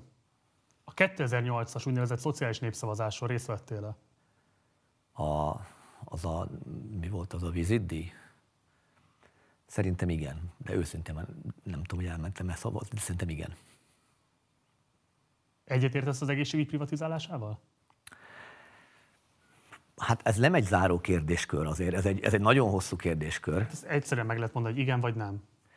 Nem, nem tudom egyszerűen megmondani. Egyrészt nem értek hozzá, tehát alapvetően nyilván olyan szakmai ismereteim hiányoznak, hogy, hogy erről egy igazán megfontolt markáns véleményt megfogalmazok, és én azért úgy vagyok ezzel, hogy amihez nem értek, arról nem szeretek nagyon határozottan. Másként kérdezem, szerinted az politikailag helyes volt, amikor a Fidesz fölállt azért, hogy a magánosítási törekvések az egészségügyben, a piacosítási törekvések a felsőoktatásban és így tovább, hogy ezeknek megállt parancsoljon? Azért mondom, hogy ez egy nagyon bonyolult kérdés, mert azt gondolom, hogy alapvetően valamilyen szintű ö, ö, védőhálóra a társadalmaknak szüksége van, és ennek nyilván része valamilyen állami egészségügyi ellátás. De azért azt is, azt is el kell fogadni, hogy ez, nem, ez, a, ez az állami egészségügyi ellátás, ez nem lehet ö, sem visszaélés tárgya, az pláne nem, de azért ez csak egy nagyon alapvető szintet jelenthet, és ugye Amerikában van ez, hogy, hogy ha, el, ha vérzel az út mentén, akkor, akkor csak annyira jönnek ki, hogy az életedet megmentsék, és egyébként utána onnantól kezdve mindenért fizetned kell. De még azért is. Nem biztos, hogy ez a, ez a helyes. Tehát én azt gondolom, hogy a, egyébként az, hogy, az, hogy legyen, legyen magánegészségügy, és az embereknek egy jelentős része válassza a magánegészségügyet azért, mert ott, ott jobb szolgáltatást kap, ez, ez, ez egyáltalán, ezt egyáltalán nem tartom ördögtől valónak. Azt nagyon fontosnak tartom ugyanakkor, hogy akik nem tudják a magánegészségügyet megfizetni, azok is kapják meg, ha, ha, tehát nem csak az életmentő ö, ellátást, de mégiscsak egy, egy, egy normális emberi életminőséghez szükséges szintet. Nyilván az már innentől kezdve nagyon nehéz eldönteni, hogy mi az az emberi életminőség, ami, amilyen ellátásokat még biztosítania kell az államnak. Ez már részben politikai kérdés, részben szakmai kérdés is lehet. Tehát ezt mindenképpen, de azt meg tudomásul kell venni, hogy akik viszont ebben a csak ezt az ember, állami mindenkinek járó ellátást kapják meg, az nem lesz olyan színvonalú, mint azok, akik a magánellátást kapják meg azon a színvonalon, mert megint visszatérünk egy korábbi gondolathoz, a világ egész egyszerűen nem igazságos. Ugye onnan kezdtük a beszélgetést, hogy te Ronald Reagannek nagy elismerője vagy. Ugye Reagan az, akihez azt kötik, hogy részben a deregularizációval, részben egyébként egyéb ilyen munkavállaló ellenes intézkedésekkel nagy mértékben könnyítette meg a tőke szabad mozgását. Ugye ez volt az a hullám, ami igazán elérte Magyarországot a rendszerváltással, és ami 90-től 2000-ig ö, igen masszív ellenérzést váltott ki a magyar lakosságban. Részben én azt gondolom, hogy egyébként ennek az úgynevezett szociális népszavazásnak is ez volt a csúcspontja, amikor egy politikai erő először fölkínálta azt az opciót, azt a választási lehetőséget a magyar társadalom számára, hogy elutasíthatja azt, hogy piaci logika alapján szervezzük meg ezeket a létfontosságú közszolgáltatásokat, egészségügy, felsőoktatás és így tovább. Nem véletlen, hogy elsőprő győzelmet aratott a Fidesz azon a választáson, és gondolom egyetértünk, hogy ez a győzelem meghatározó erővel bírt igen. 2010-es hatalomátvételben. Ehhez képest megtörténik a 2010-es hatalomátvétel, és a Fidesz nem, hogy beváltja azt az ígéretét, amiért egyébként korábban korholta akár az SZDSZ-t vagy más politikai ellenfeleit, hanem az élére áll ennek a fajta neoliberalizáló, piacosító attitűdnek, úgy a felsőoktatásban, mint az egészségügyben. Szerinted a Fidesz becsapta, vagy nem Hát csapta ez be nem a igaz. választóit a 2010-ben tett ígéreteihez képest? Tehát, tehát nem, nem állt az élére, tehát továbbra is létezik állami egészségügy. Most nyilván a minőségéről fogunk vitatkozni, vagy nem fogunk, mert most már valószínűleg kevés időnk, vagy vitatkozik mindenki. Tehát vannak a horror sztorik a kórházakból, és vannak a valós sztorik a kórházakból. Van az, hogy minden kórház omladozik, és mindjárt össze fog roskadni. Közben tudjuk, hogy rengeteg vidéki kórház nagyon jó állapotban van, szépen fejlett újítva. Biztos, hogy vannak még számos, van még számos tennivaló ezen a kérdésben, de szó nincs arról, hogy az egészségügy az úgy, ahogy van, ki lett volna szervezve, és innentől kezdve csak a profit az, ami, ami ezt befolyásolja. De az sajnos elkerülhetetlen, ahogy mondtam, hogy, hogy azok, akik megtehetik, azok egyre inkább átkerüljenek a, a fizetős biztosításon alapuló, nyilván az, az, az erre a módszer, hogyha a magánbiztosításokat olyan, olyan fajta egészségügybe, amit már nem az állam vállát nyomja ez a teher, ugyanis egész egyszerűen sem magyar, sem bármilyen másik állam nem bírja már el azt a azt a teret, amit, amit, amit az jelentene, hogy mindenki, mindenkinek alanyi jogon állami teljes egészségügyi ellátás járjon. Tehát ez, vannak gazdasági realitások. De ez, ezért az érdekes, hogy mondta, hogy régen hibáztatni a, a neoliberalizmusért. Nyilván én akkor gyerek voltam, amikor régen Amerikájában én ott éltem. Tehát én azért is rajongok régenért, mert egy csodálatos időszakban egy, egy csodálatos élet két év adatot meg nekem, nyilván azért azóta többet tudok róla. A gazdaság politikája az, az látszik, hogy nagyon sikeres volt. Az, hogy ez, ez milyen, ennek milyenek a részletes, milyen részletek rejlenek mögötte, tehát ahogy mondtad, ugye a munkavállalói szempontból ez hogy néz ki, azt azért nem tudnék arra megint csak reagálni, mert ezt a részét nem ismerem. A régennek viszont azt a politikai teljesítményét, hogy a Szovjetuniót legyőzte, és egyébként meg a, a már akkor terjedő ilyen politikailag korrekt ideológiával legalábbis időlegesen szembe tudott szállni, azt nagyon nagyra értékelem. egy kiábrándult fideszesnek, aki esetleg nézi ezt a műsort, és most nem azoknak, azokra gondolok, akikkel esetleg, akik a pártban dolgoztak, vagy médiában dolgoztak, stb., hanem a szavazó. Ö, édesanyám. Mit üzennél, aki azt mondja, hogy én 2010-ben nem erre a lóra tettem, és ahova 2021-re jutott ez az ország, szégyen vagy sem, megdicsőült ennek a fénytörésében a 2010 előtti időszak is. Mit mondanál ezeknek az embereknek? Hát az, hogy egy, egy kicsit e, e, nyissa ki a, a szemét, és a... Rosszul látja? Rosszul, tehát a, főleg a megdicsőülés. Tehát az, hogy a 2010 előtti időszak valaki számára megdicsőül, azért azt nagyon nehezen tudom elképzelni. Esetleg akkor, hogyha ha nagyon sokat hallja azt a, azt a gyűlöletkampányt, amit most a jelenlegi ellenzéki politikai pártok folytatnak, akkor, akkor el tudom képzelni. De azért a 2010 előtti időszakra, és nem is kell a 2006-os rendőratakot, hanem általában azt, hogy a, a gazdasági válság hogy érintette Magyarországot, gyakorlatilag Gyurcsány Ferenc csődbe ment az ország, és, és ugye olyan megszorításokat kellett bevezetni, amik tényleg a lakosságra hárították ennek a terhét. Tehát ezt, ezt visszasírni azért az elég az elég aránytévesztő egyébként, de mindenképpen ezzel óvatos lennék. És hogy mit tudok nekik idézni? Hát egyrészt az, hogy nézzük meg az alternatívát, tehát az, hogy ugyanez a ö, garnitúra ismét visszajöjjön, csak egy kicsit kikozmetikázva, és hát hogyha a fidesz szemben pedig vannak kritikáik, amik nyilvánvalóan egy részük ez tök jogos is lehet, mert nincs, nincsen olyan kormányzati erő, párt, politikai töre, ö, csoportosulás, amelyik tökéletes lenne és ne követne el hibákat, és a hiba alatt nem feltétlenül azt mm,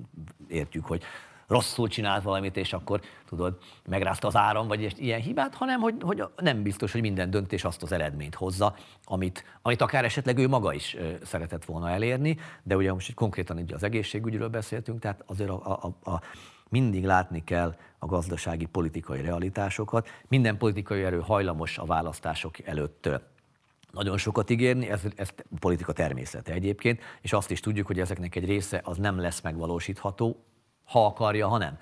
Tehát minden választás, én, én ugye jogosan kérünk számon bizonyos választási ígéreteket, de azért, hogyha az alaptörekvéseket nézzük, és azt, azt mondjuk, hogy, a, hogy azokat a, a számunkra legfontosabb dolgokat, amik, amik az életünk alapvető dolgait meghatározzák, ha ebben, ebben jó az irány, és ezekben a markáns kérdésekben a másik oldal az valami ö, gyökeresen mást akar, az alapján kell dönteni. És nem biztos, hogy mindenkinek ugyanazok ezek a kérdések. Tehát nekem, nekem az, hogy szabadon élhessünk és elmondhassuk a véleményünket, és, és egyébként magyar vállalatok érvényesülhessenek a világban, és stb. Ezek nekem fontosabbak. Lehet, hogy van, akinek más a fontosabb. És akkor a szilárdan állított, hogy a szabad véleménynyilvánítás lehetősége 2021 Magyarországán kormánypártira, nem kormánypártira egyaránt áll, egyaránt lehetőségében áll. Most, hogy lehet-e szabadon vélemény? Teljes mértékben. Következmények nélkül, politikai retorziók nélkül. Abszolút. Jeszenszki Zsolt, köszönöm szépen, hogy itt voltál, és külön Én köszönöm, azt, köszönöm még ezt a szépen. plusz időt, amit most rá kellett húznunk, ezt is vállaltad. Köszönöm. Köszönöm. Ez volt a beszélgetésem Jeszenszki Zsoltal itt a Partizán politikában. Kíváncsi, hogy nem csak erre a szerkesztett verzióra, hanem a teljes vágatlan verzióra is, akkor a Patreon oldalunkon keresztül hozzáférhetsz. Ennek a linkjét megtalálod a leírásban. Mindenképpen iratkozz fel a csatornára, eddig még nem tetted volna meg, illetve kérlek, hogy használd a like, illetve a dislike gombokat is a véleményed kifejezésére. Ha kérdésed, észrevételed lenne az elhangzottakkal kapcsolatban, akkor pedig várunk a komment szekcióban. Van még egy Facebook oldalunk, illetve egy Facebook csoportunk is, utóbbinak Partizán társalgó a címe. Oda is várunk, és akkor tudunk vitatkozni az éppen aktuális témákról. Most már nem csak nézheted, hanem hallgathatod is a Partizánt, ugyanis az összes fontosabb podcast platformon megtalálhatóak vagyunk. Egyébként ezeken a platformokon az interjúnak a teljes verzióját is meg tudod hallgatni, tehát adott esetben nincs pénzed beszállni a patronálóink közé, de kíváncsi vagy rá, akkor sincs elzárva előled a tartalom, ott ezeken a podcast platformokon korlátozás nélkül végighallgatod ezt is, meg a korábbi interjúkat is. Munkatársaim nevében köszönöm szépen a figyelmedet, hamarosan találkozunk, addig is, ciao.